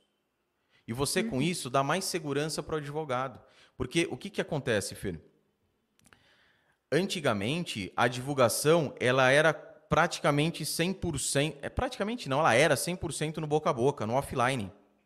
Uhum. Era ali no gogozão. Hoje a coisa ela começa a mudar. Além da indicação também chegar por esse meio, mas muitas e muitas e muitas pessoas, cada vez mais pessoas procuram advogados acessando as mídias sociais. Uhum. Entende? Então é algo que o advogado, eu acredito que parte deles tem essa coisa de, putz, eu vou, ah, cara, mas eu vou, porque temem o que pode acontecer. Eles são temerosos com o que pode acontecer depois. E no medo, o que, que você faz? Você paralisa. Você tende a paralisar. E aí você não executa. E aí, hoje, como é digital, digital, digital, você continua ficando limitado, limitado, limitado somente na sua cidade, e a sua advocacia não evolui. Veja que é uma bola de neve, né? Uhum. E a hora que você chega e fala, meu, advocacia para mim não dá não. Ou seja, uma profissão onde você tem um oceano de possibilidades, todo o território nacional, a OAB permite que você atue em todo o território nacional, se exceder o limite, paga ali OAB suplementar, beleza, Sim. e continua atuando. Com o digital, você antes você tinha, pô, eu tenho um cliente na Zona Franca de Manaus. Cara, pô, pegar avião, vou para lá, não tem outro jeito. Hoje você só vai se o cliente realmente quiser a sua presença ali. Caso uhum. contrário, ligo a internet aqui, tarará, ô, bom dia, Chiquinho, beleza? E aí, como é que não, tô mandando para você agora. Tô mandando documento pelo WhatsApp. Tô mandando aí é totalmente diferente. Só é. que eu percebo que muitas pessoas ainda temem porque para parte, tá? Falta clareza. Para outra parte é uma que eu falei para você, é um, um, um, uma muleta que utiliza, ah, se puder, ah, se pudesse. Mas nem se o AB chegasse hoje e falasse assim, pessoal, tá tudo liberado. Legalize total. Publicidade, quem tem dinheiro, porra, gasta quanto vocês quiserem. Você pode ter certeza que muitos desses advogados continuariam sem fazer. A questão, Fer, é assim: apesar de, na minha opinião, a OAB, ela, é, pelo, pela, pela era digital, ter que mudar né, muita coisa ali dentro, como a gente está falando com, relação à publicidade, ela não castra o advogado. Pode parecer um tanto quanto, né? Não, mas peraí. A publicidade, uma vez, eu sempre repito isso. Uma pessoa expert na área, não advogado, mas que trata dessas relações do marketing jurídico, ele disse: o pessoal procura e fala que ah, devia fazer isso, devia fazer aquilo, devia fazer aquilo, mas nem estão fazendo aquilo que a OB permite. Uhum. E aí o que falta é o que? Interpretação. Interpretar, porque eu tenho certeza, o advogado que sentar, pegar ali o, o, o, o código de ética, a resolução 94, ler, ele vai falar, rapaz, pode mais coisa aqui do que eu, do que eu pensava. Do que a eu questão imaginava. é do que eu imaginava. A questão é o quê? É o pensamentinho drone. É você enxergar o todo. E aí o problema que eu disse. Você não está fazendo porque será que isso é uma desculpa? E essa, essa resposta você tem que se dar. Porque é uma desculpa? Ah, se pudesse. Não... Ou realmente você acredita, não, cara, não dá. Aquilo que eu quero fazer, é. cara, eu quero colocar meu escritório atrás dos ônibus aqui da minha cidade. Putz, o OAB não permite. Beleza. Só que ela permite tantas outras formas que você também não está fazendo. Uhum. Então, essa, esse pensamento que o advogado tem. Não adianta a gente ficar ali, ó, maiando o pau se a gente não está fazendo o nosso. Esse é o meu pensamento. Exatamente. E, e, nessa questão também, como o home office que eu citei lá, é claro que eu fui fazendo questionamento a cliente, fui avaliando a um longo prazo, mas mesmo assim eu tive barreiras. Alguns clientes mais tradicionais reagiram primeiro, não, pode, não existe isso, como é que eu vou, vou, vou conseguir falar contigo, tu não vai poder mais me atender? Mas tu tem que mostrar às pessoas que essa ferramenta é tão válida quanto o presencial, né? E, e aos poucos tu vai quebrando esses tabus. O fato de tu começar não significa que tu não vai ter resistências. Elas sempre vão existir mas tu não pode fazer com que elas te freiem. Exatamente. O medo mesmo, né? Tu vai ter medo, claro, obviamente. Ah, de repente o João vai me perguntar um negócio, eu não sei responder, eu vou ficar tímido, vou travar. Ok, mas então eu não vou fazer? Eu vou deixar que o medo me pare? Não dá, né? A gente tem que agir. Senão a gente vai ficar sempre naquela mesma posição e aí não tem o que reclamar, né? Não vem Exatamente. tudo pronto. E não adianta ficar esperando, ah, porque não dá. Porque... Sempre tem uma saída, é, dá para fazer. E eu, é o que eu sempre digo: se fosse assim, do jeito que todo mundo pinta, a gente ia ter um, um, um número cada vez menor de advogados ingressando na profissão. Porque eu falo assim: meu Deus do céu, não posso advogar, porque a OAB ela barra toda e qualquer coisa. Só que uhum. só aumenta. Cada vez mais Vamos você vira. É. Vamos lá para as princesas da Disney, né? O príncipe encantado não vai na nossa porta. Não vai. Não vai chegar, não. Se ficar esperando, não vai. Antes de, sempre falo, antes de você apontar, você tem que cara, eu estou fazendo a minha parte. Antes de reclamar, eu estou fazendo a minha parte. Quando eu, vi, uhum. eu chego aqui e falo assim, pô, na minha opinião, OB, pelo digital hoje, vamos lá, vamos rever, sentar, rever. Mas eu sei que muito do que está ali, o advogado pode fazer muita coisa. Muita coisa. Muita. Falando em publicidade só. Muita coisa. Então não é carrasca, não. Não é Porque assim, primeiro é o MEC. É o MEC, pô, o MEC, pô. O MEC fica liberando o curso de direito aí, cheio de advogado no mercado. Aí depois vai na instituição de ensino, pô, porque. Pô, na, na, na, faculdade. Não, porque a faculdade não ensina nada. A faculdade não ensina nada, não faz nada. É novidade para você? Entrou ali cinco aninhos e não sabia. Ou passou um, dois, você falou, nossa senhora, advocacia é isso, é letra de lei. É. Aí quando entra na advocacia, ah, o culpado é OAB. Ah, porque é OAB, porque não... Você, você vê que sempre tem um culpado, mas nunca fazendo. Pera aí, vamos lá. O que, que eu posso fazer? O que, que eu posso fazer para me destacar na profissão, para conquistar mais clientes, com relação à publicidade? Deixa eu pegar aqui né, a resolução, o, o código, o estatuto. Deixa eu ler aqui para ver realmente o que permite. Estou em dúvida, vou lá na minha subseção, vou fazer uma consulta ali com a comissão. Vou falar com eles o que, que eles acham, pedir a opinião é, deles, é. né? Fazer uma consulta. É mais fácil. Lá no TED. É lógico. É mais fácil é você mais apontar fácil o dedo, não fazer nada. A, a responsabilidade é. É lógico. E aí a coisa fica tranquila, né?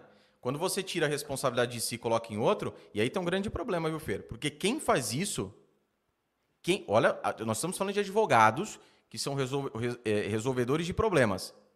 Quando eu tiro a responsabilidade das minhas costas e transfiro ela para outras costas, como que você vai conseguir ter um desempenho em uma profissão onde você tem que pegar o problema do seu cliente e trazer para você. Se o seu problema você está terceirizando para os outros. É. Percebe que não faz sentido? Ah, não, Jota, mas eu faço isso justamente para ficar leve, para absorver, absorver os problemas dos meus clientes. Qualquer coisa, a culpa é do juiz que julgou errado, leu errado, né? Ah, foi o juiz, foi o cliente, ah, aquela cliente, ah, nunca. E assim, Fer, isso vira algo vicioso, né? Uhum. É algo vicioso. Você sempre tá. E aí, meu, na boa, eu não conheço ninguém, ninguém torado na advocacia, bem sucedido na advocacia, que adota uma postura dessa. É neguinho bater. E vou falar uma coisa, hein? Já vi nego graúdo. Advogado graúdo, nego grande, nego que sai ali todo ano na revistinha dos 500 ali. O cara bater no peito por um erro que cometeu, até mencionei isso, acho que foi na última ou na penúltima. O cara falou assim: pode dizer, eu errei, e não foi assim, meu estagiário errou, o escritório errou, associado. Ele bateu no peito. Eu errei e eu vou pagar. A gente foi perder um prazo lá, enfim. Ele falou, e eu vou pagar. E pagou. E aí vem o amendoim, amendoinzinho fala: não, não, não, não, não, não, não, não, não culpa né? Se começar nessa pegadinha, e não só com o cliente, com você mesmo, que é pior do que com o cliente, com você. Nessa pegadinha de, ah, eu não faço porque isso, eu não faço porque aquilo, ai, porque eu não, não, não, não existe essa pegada. Entende? É algo que é, é um pensamento que a galera tem que ter, que ou você faz a sua parte bem feitinha, ou você vai começar a ter problemas não somente na advocacia, mas na tua vida. Então pensa aí, reflita com carinho, tá? Porque não adianta para evolução na profissão, para crescer na advocacia, um dos principais pontos é justamente você adotar a responsabilidade. Porque se você não assume as responsabilidades dos seus atos, como é que você vai conseguir defender um cliente? E engana-se quem pensa que não tem nada a ver. Não, uma coisa não tem nada a ver com a outra. Tem. Porque isso vai acabar refletindo nos seus clientes. E pior, antes ainda, você, quando tem uma postura dessa, pode perceber. Seja crítico. Porque quando você estiver ali à frente do seu cliente, no momento da prospecção, no momento da conversão, cliente-advogado, quando você estiver ali naquele momento, que você às vezes não consegue vender, o que, que vai acontecer? Nesse caso, o cliente ele vai olhar para você com aquele ar de desconfiança. Vou falar, esse advogado aqui não está passando segurança para mim, não. E aí eu pergunto: quem compra de alguém que não confia, que não se sente seguro? Essa que é a grande questão. Isso que é importante. A Fer dá uma sumidinha aqui, eu assumi o leme, mas tá massa demais. Exatamente. Fer, não sei o que aconteceu aqui, sumi total, não, é saí, voltei, tá tudo certo. O que, o que não pode é os dois caírem. Então, se um sumir, o outro coordena. Fer, você quer falar mais alguma coisa? Quer deixar um recado para a galera? Fica à vontade. Primeiramente, agradecer, né, João, pela sua oportunidade. Muito bacana o teu projeto, muito bacana a gente se encontrar de novo, poder atualizar, né? Tanta coisa aconteceu ali desde 2013, a gente manteve contato ainda, mas uh, bom estar contigo de novo. Obrigado, Fer. Agradeço demais, muitíssimo obrigado pela participação. É, sem dúvida alguma, você não poderia faltar a sua presença aqui, faz parte do, do crescimento. Tem o um livro ainda que eu dei? Como influenciar tenho, amigos. Tenho, sim. É. Sim, eu até estou retomando, ó, pode até parecer aplicação, mas não, tá na cabeceira da minha cama porque eu estou retomando a leitura. Não, esse livro aí é um pouquinho por dia durante a vida inteira, porque tem muito conhecimento é. nele ali que é, que é bem bacana. Mas é claro, Fer, que não podia faltar Vou até postar aqui sua... na minha rede social para é. o pessoal que é, que é Miguel. É. Ah, enviou nada, não, tá. É combinado. Combinou no off lá, por isso que ela saiu. Ela foi, é, tá tudo no script. Tudo roteirizado isso daí. Uhum. Mas, Fer, agradeço demais. Como eu disse, estava dizendo, sua presença, lógico que não podia faltar aqui, me ajudou muito no começo. Sou muito grato às pessoas que, que me ajudam, não, não somente no começo, mas até hoje, né? A gente precisa de ajuda de tantas pessoas. Até para nascer, a gente precisa de ajuda para alguém puxar a gente de dentro. Sim. Faço ideia durante a vida, vida pesada, punk do jeito que é. Então, muito obrigado mesmo por toda a ajuda de sempre, pela participação, pelo aceite, pelo pronto aceite para participar aqui do nosso podcast The Lawyer Experience. E sugestão para você que está ouvindo, que está assistindo ao vivo ou na reprise, abaixo aqui na descrição, tem o link do Falando sobre Direito, que é o projeto da FIR desde 2011. Então tenho certeza acompanhem, sigam, tá? Porque aquele perfil assim, ó, sigam o perfil porque é o agregador. Pega aí 10 perfis que você segue, né, rabo de foguete, que não te acrescenta nada no seu crescimento na advocacia, tira esses 10 e coloque eu falando sobre direito, o link aqui abaixo na descrição. Fer, muitíssimo obrigado. Bora trabalhar, que o dia segue, o dia continua. Pessoal, Oi. muitíssimo obrigado vocês também pela participação. Qualquer dúvida com relação a esse episódio aqui, tem tudo aqui abaixo, Instagram, site e tem a Fer também, se quiser manda uma mensagem lá para Fernanda. Fernanda, pode, pode amei, mandar pro direct. Amei o seu episódio. Pessoal, muito bacana. Adorei também. Tchau, tchau, pessoal.